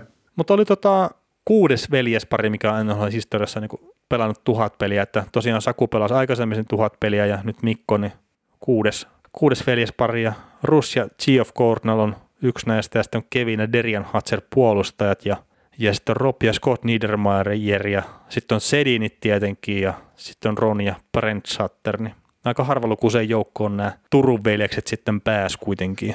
Joo, seuraavaksi tulee sitten Stalit. No Stalit. Jordan, Jordani, Jordani tulee menemään yli tuhannen, jos, jos Vaura kestää nyt sen kauan, niin sitten sieltä tulee Stalit. Joo. joo. Erik ja Jordani. Et Markille, Markille tuskin tulee tuhatta. Joo. Ja sitten tämä oli, Koivu oli myös kuudes niin suomalainen, joka pysty tähän tuhanteen peliin pääsemään. Ja multa kysyttiin sitten tuossa, olin kyllä katsonut jo silloin, niin kuin, että joo, että ketä ne on ne muut, mutta multa kysyttiin sitten, että ketä nämä muut suomalaiset, jotka on päässyt tuohon tuhanteen peliin, niin no Selänne ja Kurri tuli helposti, sitten oli Teppo Winnipeg, se tuli helposti. Sitten mä rupesin miettimään, että onko Kimmo Timosella tonni, no sillä oli myös se 1108 peliä, mutta sitten sitä yhtä mä niin mietin, että kuka se voi olla, ja sitä mä en sitten niin saanut päähäni ilman jeesiä niin jostain syystä Olli Jokinen, mun on niin tosi vaikea niin kuin saada se päähän, että se on pelannut 1231 peliä NHL. Mm. Mutta se on niin kuin kova lukema vaan Jokisellekin. Ja, ja, ja. No sitten jos tuosta niin Koivun kapteeniusta ottaa niin kuin vähän kiinni, niin NHL on kolme kapteenia, mitkä on ollut niin kuin seurassa kapteenilta pitempään kuin Mikko Koivu. Ja no Zara 0607, Crosby 0708 ja Davis 0809. Ja noin on kaikki Stanley Cup-voittajia. Niin, ja Koivukin on heti, kun älyää pyytää treidiä semmoisen joukkueeseen, joka voi voittaa sitä niin, niin, ja sitten no Koivu otti 2009-2010 kaudella kapteenoidun vasta ja sama niin kuin Ovechkinilla, ja Ovechkinikin on niin kuin Stanley Cup-voittaja, että tämä nyt on vähän orpona tässä seurassa. Ja sehän näissä, niin kuin, että nämä kaikki on voittanut kapteenina Stanley Cupin. Mm. Näin mä haluaisin sanoa. Mutta tota, ehkä se, tai itse hei, Koivuhan teki sen maalin, rystynosto maalin kattoon, niin Olet varmaan muutaman kerran tuon kyseisen rankkarin nähnyt Herolta. No joo, ehkä. Joo. Osaako se kaveri mitään muuta? Niin, no en mä, siis mulla vaan muistu mieleen niin kuin jotkut MM-kisat, mitkä oli, kun Suomi pelasi niin rankkikisoja jostain syystä paljon ja Koivu kävi niin laukoon niitä. Niin se pystyi sanoa niin kuin just ennen kuin se lähti liikkeelle, että se on rysty niin kuin maalin kattoa, että, että ihan perus ja ihan pakko niin kuin, tämä nyt sinällään on Koivulle ehkä huono muisto, mutta just tuosta niin Anaheimista tuli mieleen sitten Bobby Ryanista, niin, niin jäänyt vaan mieleen se yksi maali, mikä tuo Ryani teki Mikko Koivun mailalla. Ja se tilanne oli niinku semmoinen, että oli jo tämmöinen vääntö siinä Ryan ja Koivun kesken ja tuolta Koivulta oli tippunut oma mailla jo pois siinä aikaisemmin, niin se pölli Bobby Ryanin mailla sitten siitä, Ryan levittelee käsiä, että hei, mikä juttu tää on. Sitten se katsoo, että se Koivun mailla on jo, se on tossa, ja se saa saman tien sitten kiekon lapaa ja pistää maaliin. Sitten se näyttää sitä mailaa vielä silleen niin kuin Koivulle, että tällä mä tein sen, että tässä oli niin vielä, ha- vielä yksi maali jäljellä. Niin ja siis ja hauskaa vielä siihen nähdä, että tota, Bobby Ryan on raitti, että Koivu, niin, Mikko niin, on lefti, että, että sä niin teet vähän väärän puolisella mailalla sen. Joo, mutta joo, hei, suomalaisista vielä sen verran, että tota, siellä on tapahtunut pikkukauppa, eli Detroitissa vähän väärille, tai no en mä tiedä väärille poluille, ei ole vaan koskaan saanut se suurempaa mahdollisuutta ylhäällä, eikä varmaan ole ansainnutkaan, eli Vidi Saarijärvi on Detroitista kaupattu Arizona Coyotesiin vaihdossa maalivahti Erik Komriehen, joka aloitti kauden tuolla Winnipeg Jetsissä, mutta pistettiin farmiin ja, tai pistettiin waivers listalle ja, ja tota, Coyotes poimi sieltä ja, ja tota, Komri on sitten jäänyt farmi, farmikaveriksi sitten, sitten Kujoutsissa ja, ja näin, että tämmöinen kauppa tehty, että en tiedä mikä idea tässä on ollut, mutta, mutta kuitenkin niin Saarijärvi kuuluu siihen legendaarisen U20 kultajoukkueeseen, joka voitti Helsingissä Helsingissä mestaruuden ja oli silloin yhdessä oli Juolevin kanssa ja huippupakkeja joukkueessa odotettiin paljon, mutta, mutta toistaiseksi on saanut niin kuin odottaa. Joo, ja no toi Komri on muistaakseni semmoinen maalivahti, mistä jossain vaiheessa odotettiin niin kuin jotain tyyliä seuraavaa NHL huippumaalivahtia. Mutta että Detroitillahan loukkaantumisongelmia tietenkin maalivahtien kanssa, niin sinällään toi niin kuin jollain tasolla järkeväkin kauppa. Mutta eikä toi nyt silleen mitään niin kuin ihmeellistä, ihmeellistä ole tuossa, niin että ei kumpi kattuu varmaan isosti tuota roolia ottaa organi- uudessa organisaatiossa. Mutta miten Kaapo Kähkönen, kaksi peliä, kaksi voittoa. Ihan jees startti uralle. No toisessa pelissä yritti maalia. Joo, se oli itse asiassa aika lähellä se sinne tyhjään maaliin, yritti heittää. Niin. Oliko se vielä jotenkin sille mitä mä Twitteristä sen näin, niin oli joku silleen calm down tai jotain tämmöistä, että ei, ei tarvitse kaikkea yrittää tehdä itse. niin, niin, en tiedä. Mutta siis niin, meni sinne muutaman metrin leveäksi, mutta oli kuitenkin yri- No joo, joo, ja siis no toivottavasti onnistuu joskus siinä, että ei nyt liikaa maalivahtia, mitkä on maalin tehnyt. Mutta joo, Kähkösellä hyvä, hyvä startti uralle ja toivottavasti saa lisää pelejä ja hyviä pelejä alle, niin niin siitähän se hiljalleen lähtee sitten NHL. Ura. Joo, ja niistä, maali, ma, niistä maalintehneistä maalivahdeista, niin sulla ei varmaan ole tilastolistaa tästä, että ketkä ei, ovat ei, tehneet. Joo. Sen mä tiedän sanoa, että onko Mike Smith ja Martin Brodeur ainakin tehnyt maalit. Mutta. Joo, ja jotain semmoista, se on niin ne viimeisimmät. Ja oliko Hextali ehkä ensimmäinen? Joo, hän on ainakin ottanut jäähyjä perusti. Hextali oli kyllä semmoinen, että sinne maalille ei tarvinnut kyllä mennä pyörimään, että tuli aika kovaa viikata niin, eikä jaloille. Niin, niin eikä, eikä välttämättä Flyersin puolustusalojen kulmaan. Että. niin, niin toisaalta, toisaalta, kun tulee liian lähelle siihen pyörimään, niin jos ei sitten saa mailasta, niin saa nyrkistä. Mm, niin, niin, niin, se on ihan oikea asenne, oikea asenne mutta tota, joo, Hexta oli, oli joku tilasto, että hän sai yli 100, 100 minuuttia jäähyjä yhdellä, yhdellä kaudella ja olisi ollut viime kauden NHL, jos toiseksi niitä jäähyjä jäähyjä saanut pelaaja. Mitä ihmettä? Oi, oi, oi.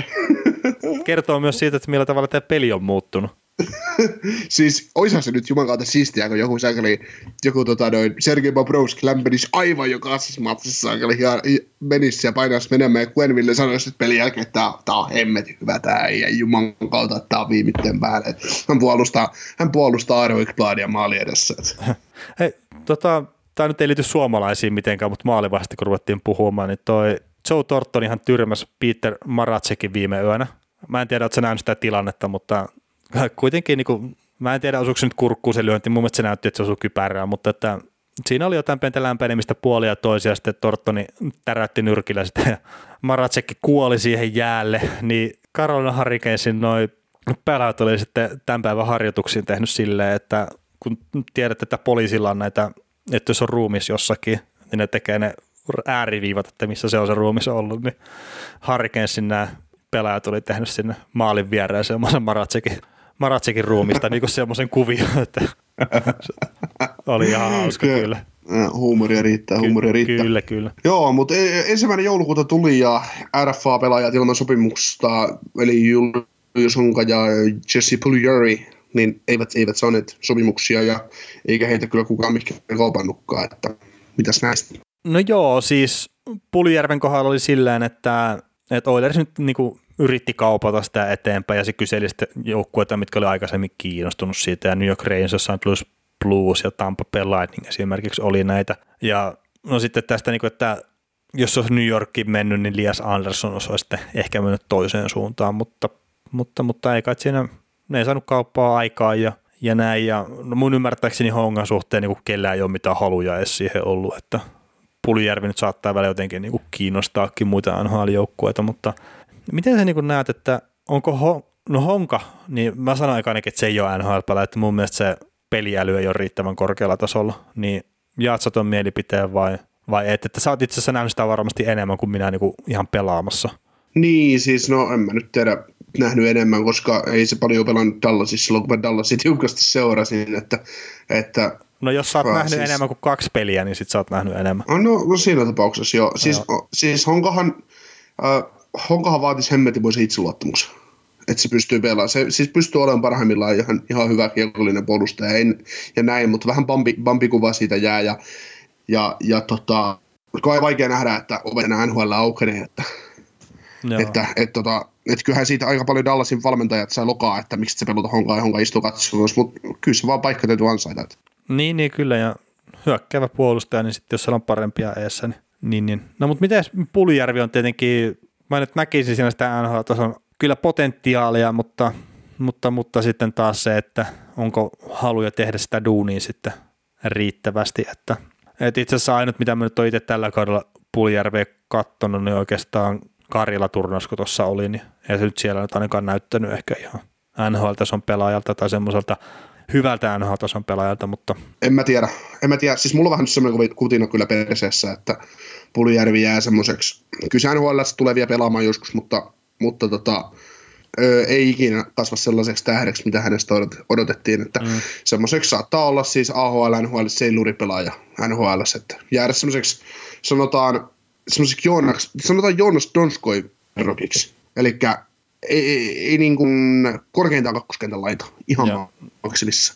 Joo, ja siis eihän se, jos se pystyy samalla se uran tekemään kuin Jonas Donsko, niin se on ihan hyvä ura, että ei siinä mitään. Niin, niin, niin, Odotukset niin, on ollut kovemmat. Taas, odotukset on ollut paljon kovemmat, että, että se, että, että äijää pudettiin kuitenkin potentiaalisen ykkös, ykkösvarauksenakin jossain vaiheessa, ja meni lopulta nelosena, niin tota, totta kai, kyllä siis, ja on pidetty niin kuin todella hyvänä, niin kuin, hyvänä pelaajana Suomessa ja näin, mutta mutta kyllä se, jos hän olisi, no niin, pelaajat kehittyy eri lailla, mutta nyt on neljä vuotta varauksesta ja kyllä se NHL olisi vaan pitäisi pystynyt pelaamaan. Että. Niin, ja siis no Puulitervin kohdallekin sitten just se, että tarvii olla itseluottamus kunnossa ja että olisiko joku toinen organisaatio sitten parempi hänelle tosiaan kuin se Edmontoni olisi ollut, tai oli. Että, no en mä tiedä. No ei, mutta että erityyppistä pelaamista olisi päässyt ehkä pelaamaan enemmän parhaiten kanssa JNE, että onhan se niin kuin aika lailla fakta sekin, että ei se ole saanut Edmontonissa oikein sellaista näyttöpaikkaa niin kuin säännönmukaisesti. No joo, mutta sitten kun mietitään, että kun on ollut samanlaista puhetta oli aikoinaan Mikko Rantasesta, mm. että et, et joo, kun Rantanen tekee pisteitä siksi, kun se saa pelata Nathan McKinnonin kanssa. No mutta kun parhaat pelaajat yleensä pelaa parhaiten kanssa. Niin, niin ei, siis... ei, ei, sinne, ei, sinne, ei sinne lyödä pelaajaa sen takia, että tota, se nyt vaan lyödään jo, jostakin syystä sinne pelaamaan ykköskenttää. Niin, niin, siis ky, kyllähän, kyllähän Jesse Puljärvikin saisi pelata McDavidin kanssa, jos se ansaitsisi paikkansa sinne. On Mut, sekin totta, siis niin, tavallaan joo, mutta niin. sitten niin kuin pitäisi miettiä sitä omalla tavallaan myös, että minkälaiseen paikkaan sä pistät sen nuoren pelaajan. Et jos nyt me esimerkiksi miettii Kaapo Kakkoa, niin no nyt se on Chiban kanssa saanut pelata tässä ainakin viimeisimmässä pelissä, mitä mä katsoin, mutta se on muuten pelannut niin kolmosketja Jyrien kanssa, niin ei se ole ehkä optimaalinen sille. Mutta sitten jos taas miettii, mitä Chicago on tehnyt, että tämä Kirby Dach tuli niin kuin NHL se loukkaantumisen jälkeen, niin mihin ketju se istutettiin? No se pistettiin Patrick Kanein kanssa niin kuin samaan kenttään alkuun. Enää ei pelaa samassa kentässä mun mielestä, mutta se, ja sitten niin kuin mitenkä Panari, niin no Patrick Kanein kanssa pistetään samaan ketjuun. Että sä annat niin semmoisen mahdollisimman pehmeän laskun sille pelaajalle, etenkin jos se on hyökkäyspään pelaaja tai hyökkäyksellisesti lahjakas. Että sä annat sille sen mahdollisuuden, että se pystyy niin kuin ruokkimaan sitä omaa itseluottamusta ja puhkeamaan kukkaan sillä NHL-tasolla. Eihän se välttämättä meinaa sitä, että se on niinku absoluuttisesti vaikka se joukkue niinku kolmen parhaan hyökkäjän joukossa, mutta sille annetaan se mahdollisuus olla siellä hyökkäyspäässä esillä, eikä pyöriä siellä omassa päässä. Niin kyllähän Puljärvikin aloitti mun mielestä McDavidin kanssa samassa pä- si- siis, kentässä. Ei, no en osaa nyt ihan varmaksi sanoa, mutta se on pelannut hyvin no, vähän kuitenkin McDavidin kanssa. Niin, niin mutta joo, mutta siis todennäköisesti se niin kun, siinä on joku syy, minkä takia hän ei ole pelannut siellä ja, ja näin, mutta joo, mä ymmärrän sun, sun pointtis kyllä ihan täysin, ei, ei, ei siinä ole kahta sanaa, mutta, mutta tota, kyllä siinä on aina valmentajalla joku jär, järkevä syy sille, minkä takia joku pelaa jossain, joku ei. On, ja sitten saattaa olla sekin, että nämä pelaajat haluaa jotain eri asioita, ja tuo niin Puljärvin tilanne, että se ei halua missään nimessä mennä näin Edmontoniin, niin olisiko se nyt kuitenkin sitten sitä, että siellä pukukopissa on tapahtunut pelaajien kesken jotain semmoista, mistä Jesse ei ole tykännyt. niin, kuka, kuka, kuka peluri kopissa ei ole ymmärtänyt, mitä Jesse puhuu? niin, tai Jesse ei ole ymmärtänyt mitään, mitä ne muut puhuu. no sekin, sekin, voi, sekin voi olla, jo. No joo, mutta en mä tiedä, siis ihan mielenkiintoista nähdä Jesse niin kuin jossain toisessa joukkueessa ja niin kuin katsoa vähän, että mitä se vaan näyttää. Kerta se saattaa niin kuin ihan hyvin olla, että maisemanvaihdos tekisi vaan hyvää niin kuin siellä NHL-tasolla. Ja tämä nyt, mitä se tekee SM Liigassa tällä kaudella, niin sillä ei ole loppupeleissä mitään merkitystä, että kaksi eri sarjaa kyseessä. Mutta hei, tota, Jesperi Kotkaniemi, ja nyt tuossa pitkään ollut terveiden kirjoissa, sillä viime yönä kärsi kulma aivotärähdyksen pelissä Colorado Avalancea vastaan, ja Nikita Chadorov oli sitten tässä tämä teloja-osapuoli, niin ootko tai katoit sen linkin, minkä mä laitoin sulle? Ne en ole kattonut. Ei kun itse asiassa katoin sen, katoin sen Kotkaniemen taklauksen kyllä joo. Joo, ja no siis tästä niinku osa olisi Chadorovia viemässä niinku sähkötuoliin tyyliin, että oli niin törkeä temppu ja sitten osa on silleen, että no, että mitä tässä nyt oikein tapahtui, niin, niin, niin kumpaan tota leiri sä oot menossa, vaat jossain siinä välimaastossa? No, Nikita Chadorov, kun on osapuolena, niin, niin tota, niin. Joo, no niin. siis mä tiedän, mitä sä tarkoitat kertaa. Se pelaa vähän kyseenalaisesti. Niin, niin. Mutta toi siis kyseinen se... tilanne ei näyttänyt siis niin kuin tarkoitukselliselta, mutta sit voi nähdä vähän sitä niin kuin jalkapyyhkäisyä, mistä jengi on ottanut lämpöä. No en mä osaa olla mitään mieltä tästä. Mä oon olla velimaastossa. Joo, kun mä haluaisin itse niin kuin antaa Chadoroville semmoisen pienen synninpäästön tuossa, että mä haluaisin uskoa, että se ei ole niin Matt Cook, että se pystyy niin kuin tuommoisena niin puolihuolimattomasti heittää jalkapyyhkösyn, millä se sitten saa heittää Kotkaniemen kärrynpyörän ja pälää tippuu sitten niskoilleen siihen, että, että mä jotenkin haluaisin uskoa siihen, että se on niin taitava siinä, siinä. mutta siis niin kuin ikävä tapaus ja omalla tavallaan tuo vähän mieleen se Elias Petterssoni ja oliko se Matessoni, Mike Matheson on sitten toinen osapuoli siinä, mutta ei ole niin törkeä tietenkään kerta. Ei otettu voimaa ja sitten paiskattu sitä pelaajaa jäätä kohti, mutta vähän semmoinen sama fiba tuli tuosta, mutta mä näkisin tämän kuitenkin niin kuin puhtaana puolustajan kohdalta ja, ja en ole nyt ole nähnyt itse asiassa ainakaan, että NHL olisi ottanut mitään kantaa asiaan, niin ilmeisesti tota, ei sitten ole tulossa myöskään sakkoja tai pelikieltoa asiasta. Mutta ikävä Kotkaniemelle tietenkin, että terveenä olisi varmaan kivempi pelaa kuin sitten olla aivotarjouksen takia sivussa. Mutta oliko meillä suomalaisista vielä jotain vai? No hei, mainitaan Mikko Rantanen pelasi, tai on palannut peleihin myös tuossa jo muutama peli takaperin ja ekassa pelissä kevyet 1 plus 3 kahteen erää ja sitten meni kopin puolelle kattelee, että miten nilkka kestää. Mutta mennäänkö Columbus Blue Jacketsia? Se toimii oikein hyvin. Nonni. Eli Columbus Blue Jackets tämän viikon joukkueena tosiaan ja jos tuosta nyt lähtee nämä kauden tilastot silleen alkuun läpi, niin 11 voittoa, 13 tappioa ja sitten neljä pistettä jatkoajalle tai rankkikisa asti venyttämisen kautta ja 26 pistettä sitten yhteensä ja peleihin suhteutettuna pisteprosentti on niin kuin siellä 27 ja nyt viimeiset 10 peli on niin 5 voittoa ja 5 tappioa ja nyt sitten kolme viimeisintä peliä hävinnyt putkeen erikoistilanteet ylivoima 19,8 prosenttista siellä 12, alivoima 79,5 prosenttista siellä 19.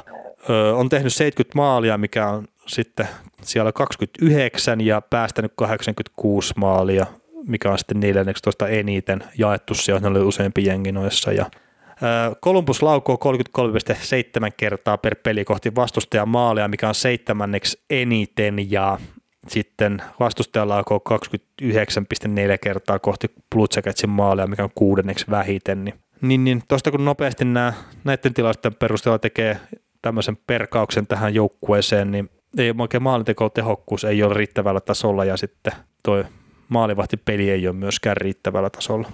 Niin, me, me ollaan keskusteltu tästä, että joukkue pelaa niin tavallaan hyvää lätkää, ei siinä mitään, mutta kun se kärkiosaamisen puute on niin valtava ja sitten tota, Korpisalo on osoittanut tässä alkaneella kaudella minun uskomukseni tota, vääräksi ja sinun uskomuksesi oikeaksi, että, että tota, ei ole, niin kuin, ei ole niin kuin riittävän hyvä ykkösmaalivahti vaan ainoa tasolla, että, että tota, pystyy silloin tällöin pelaamaan ihan hyviä pelejä, mutta ei jos se, ei jos se menee vaan turha, turhan paljon menee helppoja. No turhan paljon menee helppoja valitettavasti, että, tai en tiedä helppoja, siis just niin tämän, nyt mitä mä katsoin nämä kolme viimeisintä peliä, mitkä ne hävisi kaikki, No Mers Likins pelasi sitä yhden pelin, mutta en mä nyt sano silleen, että niinku varsinaisesti maalivahtipeli hävisi niinku yhtään. Tai siis silleen, että et joo, vastustaja niinku joka pelissä niiden maalivahti pelasi paremmin, mutta sitten, että voinko mä sanoa, että niinku päästettiin ns. helppoja maaleja, niin en mä nyt välttämättä niin sanoisi niin kuin näistä viimeisimmästä kolmesta pelistä. Mutta se on just vähän hankalaa, että jos itse teet yhden tai kaksi maalia pelissään, niin, niin, niin sitten se oma maalivahti ei oikein saisi päästää yhtään. Mm. No siis, no mä tarkoitan helppona tätä, että esimerkiksi viimeinen, viimeisin ottelu torstai perjantai välisiltä kun Columbus hävisi Coloradolle 3-2, Coloradolle, kun nyt New York Rangersille 3-2, niin, niin tuota, Columbus oli aivan yli kyllä ensimmäisen erä, johti peli 1-0, niin sitten 10 sekuntia ennen eka erä päätöstä maali edestä Brendan Lemieux pistää jäätä pitkin Korpisulon puikoista sisäänkiekon.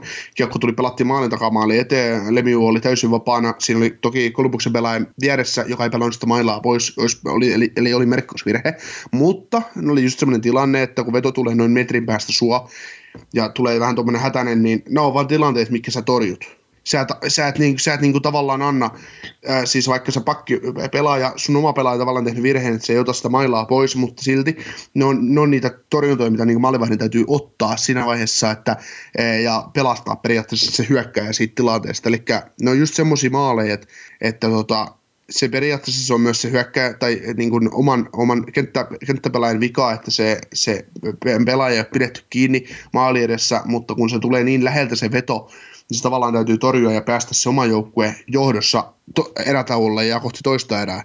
Ja sitten se tilanne oli toisessa erässä se, että, että Panari teki ensin, no maali, ma, maali, jolle toi ei voinut yhtään mitään ja ja tota, sitten tuli äh, Jacob Truba teki ylivoimalla kanssa lämärillä Van Timer maalin, maalin niin tota, ok, molemmat oli vähän semmoisia, että ei no can do, mutta peli oli sen jälkeen niin yksi-kolme. No oli oli, mutta että mä niinku just tosiaan yhtäkään noista maalista pistäisi niinku suoraan sitten Korpisalon piikkiin. Niin, mutta... Et, et, joo, totta kai jos sä sitten katsot, että minkälaisia Georgiev otti siellä niinku vastapuolelta, niin se voitti sen peli omalle joukkueelle, joo. Mutta et sitten just se että oliko se nyt niinku Korpisalon vika, että ne hävisi sen peli? Ei, no ei varmaan, ei kokonaisuutena, mutta just, just mitä mä tarkoitin, että ne Trupan ja Panarinin maalit oli ihan hyväksy, hyväksyttäviä, ei siinä, ei siinä mitään, ne oli hyvin, hyvin pelattuja tilanteita näin, mutta just se, just se yksi yksi tasoitusmaali esimerkiksi ottelus, niin sen tyylisiä maaleja vaan tuppaa menemään Korpisalolle, että sille tehdään just joku tommonen, niin kuin, että tulee syöttömaali eteen, tehdään lähietäisyydellä maali, kun ne on just tilanteet, mitkä maali niin täytyy ottaa. No mutta niin mä sanon, että niitä maaleja menee ihan joka ikiselle maalivahille. Niin, niin, niin mutta mutta tota, semmosia, mut semmoisia menee semmoiselle maalivahdeille semmoisissa peleissä, mikä sitten omat joukkueet pystyy kääntämään hyödyksi, että vie voitoksi. Että tämmöisessä tapauksessa, kun Kolumbuksella on vähän heikkoa tuo maalitekeminen ja kärkiosaamista puuttuu hyökkäyksestä, niin Korpisalo vaan pitäisi maalivahtina pystyä torjumaan nämä tilanteet, että se joukkue voisi voittaa. Niin, niin totta niin, kai. Ne on, vähän, ne on vähän semmoisia, ne on vähän niin kuin, nämä on, nämä on, nämä on paskamaisia tilanteita sillä lailla, mutta, mutta se, ne on niitä hetkiä, kun se maalivahdin pitäisi pystyä auttamaan, ja kun Korpisalo ei pysty auttamaan, niin se joukkue ei pysty voittamaan. Niin, no siis vähän semmoinen se tilanne on tällä hetkellä, että, että niillä on niin hyvä kakkosmaalivahti, mutta niillä ei ole oikein semmoista voittavaa ykkösmaalivahtia. Et siis niin kuin ei hilleen pidä niin kuin liikaa dumata just Korpisaloa, mutta että just taas niin kuin, että ne pelas Arizonaa vastaan ja ne pelas nyt sitä Rangersia vastaan ja mikä se on se eka peli nyt, niin ja New York Islandersia vastaan, niin kaikissa niissä vastustajan maalivahti niin veti pitemmän korren. Joo, se on niinku ja siinä kohtaa sitten vaikea lähteä voittaa peliä enää, mutta, mutta, mutta just sitten, että onko se niinku enemmän hyökkäyksen vika vai sitten niinku just Korpisalon vika tai Merslikisin vika, niin se on taas niinku, että joo, miten näitä nyt katsoo.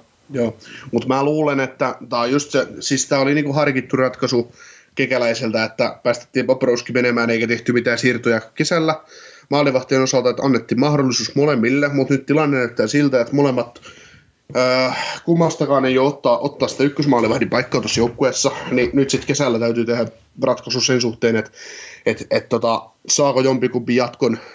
Ja sitten, että vapaalta markkinoilta joku maalivahti, että Brady Holtbisia olisi todennäköisesti auki sitten kesällä, koska siitäkin oli keskusteluja Holtmin suhteen, että tiedänkö hänelle jatko? Todennäköisesti ei tehdä, jos Samsonov, Samsonov vaan pelaa jotenkin niin, kuin niin hyvin, mitä se on pystynyt pelaamaan, niin tota, tuskin, tuskin lähtevät sijoittamaan, mutta tuskin kauppaavat myöskään ennen deadline ja ykkösmaalivahtia periaatteessa pois. Mutta tota, siinä saattaisi olla semmoinen maalivahti, josta saisi neljäksi vuodeksi esimerkiksi hyvän kaverin ykköseksi. Niin, kyllä. Ja siis siitähän nyt ei ole niinku Kolumbuksenkaan kohdalla kyse, etteikö niinku jengi auttaisi maalivahtiaan niinku puolustuksellisesti, että just katson tässä niin Natura Statrikista, niin 5 vastaan 5 pelissä, niin Columbus on antanut vähiten NHL-joukkueesta vaarallisia maalipaikkoja vastustajalle. Ja itse asiassa tämä näette vaarallisten maalipaikkoja niin kuin luotujen ja päästettyjen niin kuin suhde, niin se on viidenneksi paras NHL, että, että toki ne niin kuin luo hirveän vähän, mutta ne antaa myös vastustajalle kyllä vähän, että, että kyllä siellä niin kuin maalivahtia autetaan ja Kolumbus on itse asiassa kolmen pelin perusteella niin kuin sille, että jos nyt jotenkin pystyy itse se kampe pudotuspeleihin, mikä rupeaa näyttää epä, hyvin epätodennäköiseltä nyt, niin se on kyllä se jengi, mitä mä en haluaisi niin kohdata itse, jos mä valmentaisin toisen jonkun joukkueen pelaaja, niin mä en haluaisi Kolumbusta kohdata pudotuspeleissä. Mm. Sillä toi on se jengi, mikä vie susta palaa mukanaan. Sitten voittaa tämä häviäinen sarja, niin ne vie susta palaa mukanaan. Mm. Niin ja kohta todennäköisesti ruvetaan taas Suomi mediassa keskustelemaan siitä, että pitäisikö tuota kekäläinen potkia tai pitäisikö Tortorella potkia tai mitä muuta vastaavaa, niin eihän se nyt ole GMstä tai valmentajasta millään lailla kiinni. Että, no GMstä että ehkä se, jonkun verran kertaa toi niinku hyökkäyskalusto on liian huono. Mm. Mutta siellä on just se, että siellä uskotaan siihen omaan juttuun ja uskotaan, että ennen pitkää tämä joukko kasvaa niin kuin semmoiseksi, että nämä kärkeäjät rupeat tuottaa ja saadaan taas vapaalta markkinoilta ehkä hankittua joku iso kala, tai sitten ei, mutta niin kuin, tai omista varauksista se omia, että, että se on pitkäjänteistä työtä. Että. On totta kai, ja siis tuossakin mitä niin kuin juteltiin silloin, kun tehtiin sitä ennakko podcastia Kolumbuksesta, niin mehän esimerkiksi odoteltiin Alexander Texiertä vähän niin kuin isompaa panosta kuin mitä siltä on saatu. Et sehän nyt teki viime yönä just niin kuin ensimmäisen maalin taas johonkin aikaan. Niin, et, mutta et sillä on nyt niin kuin 24 pelin tehot 4 plus 1. Et ei, ei ihan sitä, mitä odoteltiin. Joo, mutta sitten me voidaan miettiä, missä tämä joukkue olisi, siellä olisi Dusein, Panarin ja Paparous kedelle.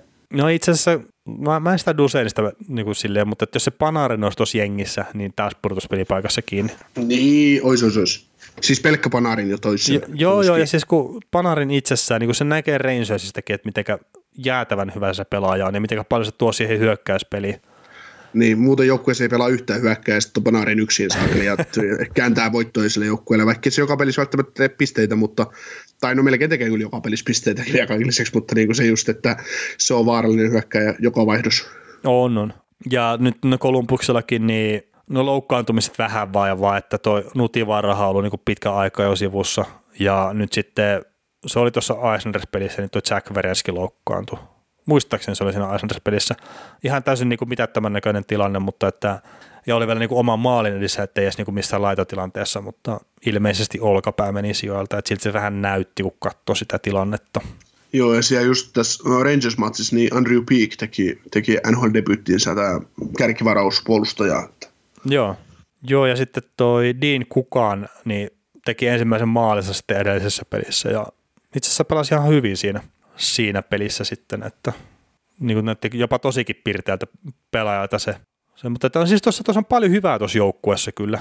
Että en, en mä niin siitä pääse minnekään, mutta että just se, että hyökkäyksestä puuttuu kärkiosaamista ja ei ole maalivahtia, mikä tota, pystyy niin voittaa pelejä joukkueelle, niin se on ehkä ne suurimmat miinukset, mitkä on aika isot miinukset sitten.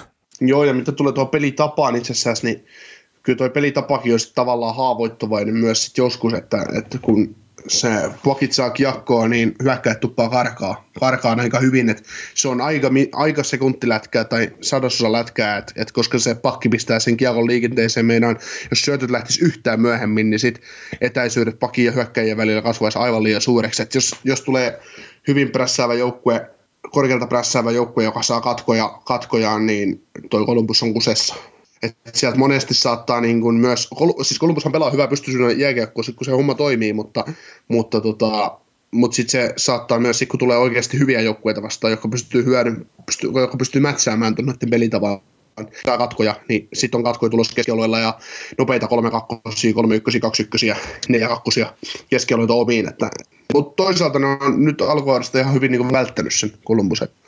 Joo, ja siis tosiaan... vastaan. Niin. Ei, ei niitä ylivoimaa niin. Niin, ei, mutta siis tosiaan Kolumbus, niin kuin, jos sanotaan, että se tosiaan pelaa niin pystysuunnan lätkää, että, että siinä mennään pohjoinen eteläsuunnassa, että paljon itäläisen suuntia oteta kyllä mukaan. Mutta toisaalta se... Mm. Mutta si- mutta sitten toisaalta ne hyökkäysalueella pystyy kierrättämään kyllä ihan hyvin kiekkoa, että se on ihan, niinku, ihan hieno, että mitä ne pystyy niinku liikuttaa, liikuttaa, käyttää syvissä ja pyör, pyörittää viivaan, että ei se, ei siinä ole mitään. Joo, ja mä itse, niinku, mitä mä jäin vähän kaipaa, kun katsoi noita pelejä, niin se nyt ei välttämättä edes Kolumbuksen pelitapa juttu, mutta että niin voisi olla ehkä vähän aggressiivisempi, ja siinä, niinku, että jos ne menettää kiekon, niin lähtisi vielä niinku karvasta itselleen takaisin. Kert, Kolumbuksella on niinku ihan hemmetin hyvä jengi just siihen kulmavääntökiekkoon. Et varmaan niinku yksi NHL parhaita jengiä. Et ne, ne kyllä niinku pystyy kaivaa siellä kulmissa ja möyriä menee, niin niin, niin silleen niin vähän niin toivoin, että ne voisi olla siinä vähän aggressiivisempia, vähän enemmän semmoista niin Las Vegas-tyyppistä, mutta se voi olla sitten, että niin halutaan palata hintsun verran konservatiivisemmin sitten siinä, että lähdetään sitten jo puolustaa ja näin, mutta se nyt on vaan niin mun henkkohtainen mielipide, että mä niin, tykkään, joo, joo. tykkään semmoisesta kiekosta niin kuin enemmän. Joo, eli siis joukkueessa saattaa olla se, että heti kun saadaan kiekko, niin suuntaan eteenpäin, mutta sitten myös jos menetetään kiekko, niin suuntaan mm. alaspäin. Niin kyllä. Et, et se, on, se, on, se on tavallaan, siis siinä on se puolensa ja sitten taas siinä on se, että kun nähdään semmoisia joukkueita, kuten esimerkiksi Montreal tai, tai Ottava tai Detroit, kun ne pelaa sellaista välimallia, että ei mm. oikein tiedetä, että pitäisikö karvata vai pitäisikö niin kuin puolustaa, kun menetetään kiekko hyökkäyksissä, niin, niin, niin, niin, se tuottaa ongelmia, mutta se Kolumbukselle se ei tuota ongelmia, kun ne on päättänyt, että ne ei mene kiekko, vaan ne lähtee alas. Mm. Eli siinä on joko tai, joko sä menet 110 päälle, taikka sit sä et mene ollenkaan. Mutta semmoiseen 50 prosenttia, että meenpäs koittaa, enpäs koitakaan, niin se tuottaa ongelmia. Sitten vastustaja käyttää hyödyksi saman tien. Niin kyllä. Mutta se, se vaan niinku tosiaan, että jos ne pelaisi ehkä vielä vähän aggressiivisemmin sen, niin se saattaisi ehkä tuoda niitä maalipaikkoja sinne hyökkäyspäähän lisää. Toki vastapuolella sitten, kun siinä ajoitukset kusee, niin sit omissa kolisee enemmän, että, että on siinä varmaan joku järkikin siinä pelaamisessa, en sen puoleen, mutta mutta... Niin, ja nyt kun, niin, ja nyt kun tota, noin aina Tortorella haukutaan siitä, että silleen minkä näköistä pelitapaa tyhmä valmentaja, niin me just puhuttiin auki se homma, että, että mitä ne yrittää. Ja ihan hyvin se toimii, mutta kun niillä ei riitä pelaajilla vaan taito toteuttaa niin kuin tulokseen valossa tarpeeksi sitä, että ä, paikat riittää kyllä peliä voittamiseen, mutta kun ei, ei tehdä maaleja. Niin, no niin, ja sitten tuo Rangers-pelikin, niin voi herra Jumala, miten hyvin se Georgiev pelasi. Että... No, joo, otti se aika, muutaman aika hyvän ja hyvän torjunnan kyllä, ainakin siihen ensimmäiseen erään, mitä tuli tiukemmin katsottu. Joo, ja siis kolmanteen kierrä, että se oli niinku tyhjää maalia ja vielä se sai jonkun räpyläisen niin jotenkin niinku kurotettua eteen ja muuta. Että ne on, ne on, Columbus on saanut voittaa sen peli niinku ihan täysin. Että toinen erä oli vähän heikompi joo, mutta, mutta oli kyllä niinku ihan huikea peli. Joo, ja jos, jos meidän kuulijat ei ole katse, eivät ole katsonut, että katsoneet tätä peliä, niin käykää katsomassa sitten Jet Jonesin 3-2 kavennusmaan. Siinä oli sitten niin kuin, oi herra, siis no se oli Jonesin hyvyyttä, mutta kyllä se sai myös semmoisen kunniakujan kävellä siihen maalille. Että. Se on huikea puolustaja kyllä. No on se. Se on, siis... kun liuvulla, liuvulla pystyy tekemään niin paljon. Niin, se on ihan huikea, huikea pelimies. Mutta joo, siis no Jonesin kautta sitä varmaan päästään noihin meidän korepelaajiin sitten tuonne kolmen vuoden päähän, 21-22 kaudelle, tai itse asiassa pari vuoden päähän vasta, joo. Mutta Jonesihan siellä varmasti tulee olemaan korepelaajia. Joo, puolustuksen osalta ja mitä tulee niin tähän nykyiseen rosteriin, että että tota, siihen sitten tietysti on helppo lisätä, helppo lisätä tota noin Verenski, sitten Andrew Peak ja Rajan Mari, Rajan Mari puolustukseen vai David, David Mari, ei, David, ei mikä tämän Marin etunimi? Rajan. Rajan Mari, niin, no Rajan Mari on, se on David Savard ja Rajan Mari on molemmat, molemmat sopimukset katkolla tässä piakkoin, mutta Mari on nuorempi, niin hänellä varmaan tehdään jatkoja. David Savardi sitten, mikä on sitten hänen tulevaisuutensa.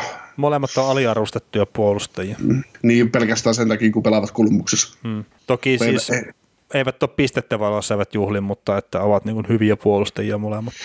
Kyllä, se tota, joo, siinä, kyllä siinä on, niinku, siinä on hyvä, hyvä, hyvä paketti koossa tuolla. Ja, ja sitten jos mietitään tuota hyökkäystä, niin Cam Atkinson, Gustav Nyqvist, Pierre-Luc Dubois, Bun Jenner, Oliver Björkstrand, Emil Bemström ja Alexander Texier, ne on niinku mun mielestä varmoja kavereita, että tuossa joukkueessa tulee olemaan kore, kore hyökkäjiä myös pari kolme vuoden päästä, että, että siitä on niinku, en muista, koska Dubinski sopimus päättyy.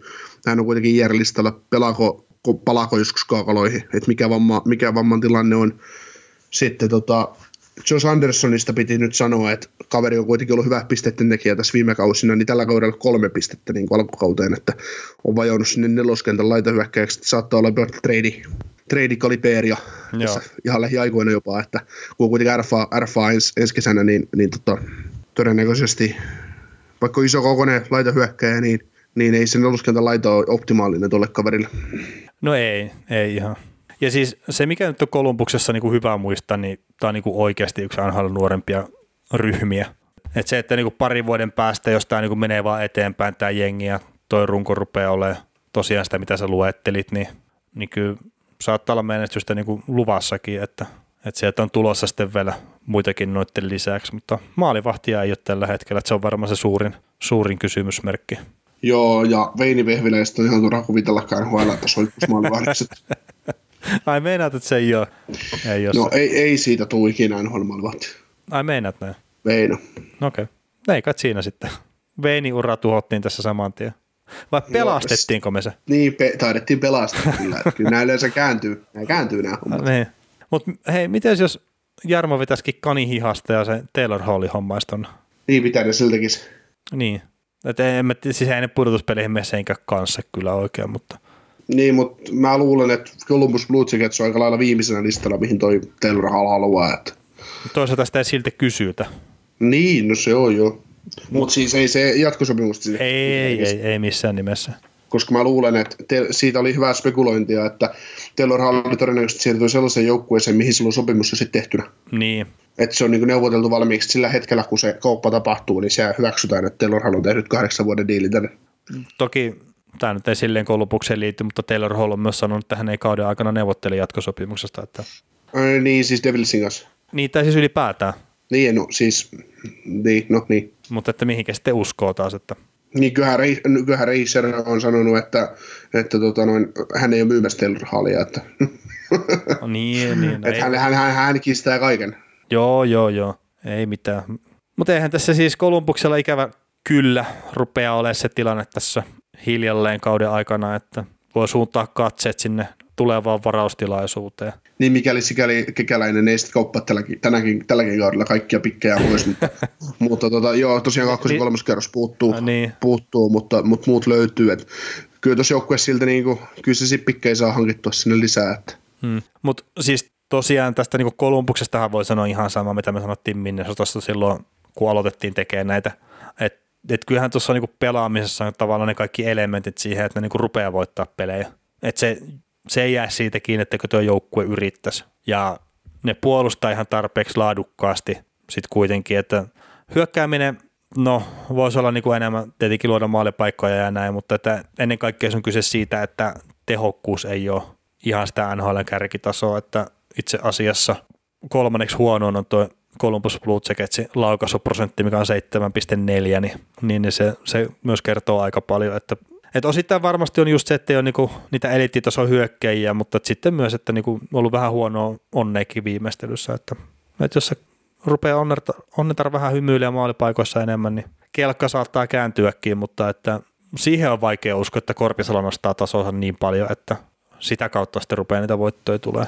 Joo, no jos verrataan, mietitään tätä Columbuksen maalimääriä, niin Detroit Red Wings ja New Jersey Devils on tehnyt idästä vaan vähemmän, ja Red Wings on tehnyt 63, eli 7 maalia vähemmän, ja Devils on pelan, tehnyt yhden maalin vähemmän, eli 69 maalia tähän mennessä, niin, niin tota, ja nämä joukkueet on sitten ihan sysipaskaa. siis ja aivan, aivan tätä kuraa. Joo, ja siis Devilsillahan, no sillä on parempi hyökkäys näin mä sanoisin, jos silleen niin katsoo niin pelaaja pelaajalta. Niin, niin, mutta sitten taas, että Detroit nyt on Detroit, että ei ne yritäkään menestyä, että ne tekee just sitä Aisermanin plääniä silleen, kuin miten on ollut tarkoituskin, että, että ei siinä. Mutta just, just, just tämä vaan, että niinku seitsemän niitä lauotaan kohti vastustajan maalia ja kuudenneksi vähiten annetaan vastustajalle laukauksia, niin tuommoiset jutut on niin kuin kondiksessa ja Columbus on joukkue, joka sitten myös menee niin kuin kohti vastustajan maalia. Että se ei jää kyllä sinne niin kuin pelin ulkopuolelle niin sanotusti pyörimään pelkästään. Ja Columbus on myös jengi, mikä tekee vastustajalle semi-vaikeaksi sinne omalle maalle tulemiseen, että että se on niin vähän enemmän ehkä muusta kiinni kuin sitä pelin rakenteesta tällä hetkellä se homma. Niin, sitä, sitä juuri. Ja, ja tota, mitä tätä runkosarjaa nyt on jäljellä, semmoinen 50 peliä, niin ihan hyvin Columbus voi vetää loppukauden 35 voittoa 50. Mm, niin, Sitten tot... taas, jos se, jos se kelkka kääntyy. Mm. Mutta ehkä se, siis kun kärki hyökkää teki syvää, mutta että mä nyt osaa sitä niin odotella tuohon joukkueeseen kuitenkaan. Niin, ei, ei, en usko, että kekäläinen lähtee tekemään mitään isoja, isoja siirtoja nyt. Niin, eikä kannatakaan. Ja sitten jos just Texierit ja Bemströmit ja tämmöiset on niinku off the list, niin sitten ne pelimerkitkin on vähän se ykköskierroksen varaus, ja sitä ei kannata pistää kyllä lihoiksi tässä niin, kohtaa. Se, niin, ei, ei todellakaan, sillä jos ne sais jos ne voittaisi draftilla tuossa sais top 5 varaukseksi sen ykköskierroksen varauksen, niin se voisi olla siis aivan jackpot. Mm, niin kyllä. Kyllä, kyllä. Mutta olemmeko valmiita tämän viikon podcastin osalta? No, kyllä tässä ruvetaan olemaan valmiita niin kuin monellakin tasolla. Mutta joo, tota, isot kiitokset tästä viikosta ja palautetta saa laittaa gmail.com tai Facebookiin, saa laittaa, sieltä löytyy ryhmä ja mut löytää Twitteristä, että veli Kaukonen, niin saa laittaa palautetta ja itse asiassa me nyt ei sovittu taas sitä, että tehdäänkö nyt se toinen jakso tähän sitten niin kuin tälle viikolle vai ei, mutta semmoista puhetta oli alun perin. Joo, se tota, suottapi olla, että suottapi olla, että ei, mutta päätetäänkö, että tehdään? No siis mulle se sopii, että voidaan tehdä. No niin, ja se joku on varmaan sitä Anaheim Ducks. Joo, Anaheim Ducks sitten mitä ilmeisemmin niin puhutaan edistyneistä tilastoista ja sille, että miten ei välttämättä ota huomioon sitten edistyneet tilastot, niin semmoista puhetta siihen sitten ehkä vähän lisäksi vielä. Niin ja tuossa torstaina varmaan tulee julki. Niin torstai perjantai, mutta torstai on varmaan todennäköisempi päivä. Mutta että pitää toki ekana niin höpöttää se läpi, niin sitten se näkee, mutta jees. Mutta todella isot kiitokset tästä viikosta ja mitä suurimmalla todennäköisyydellä palataan ääneen vielä toisen kerran tässä nyt tämän viikon aikana.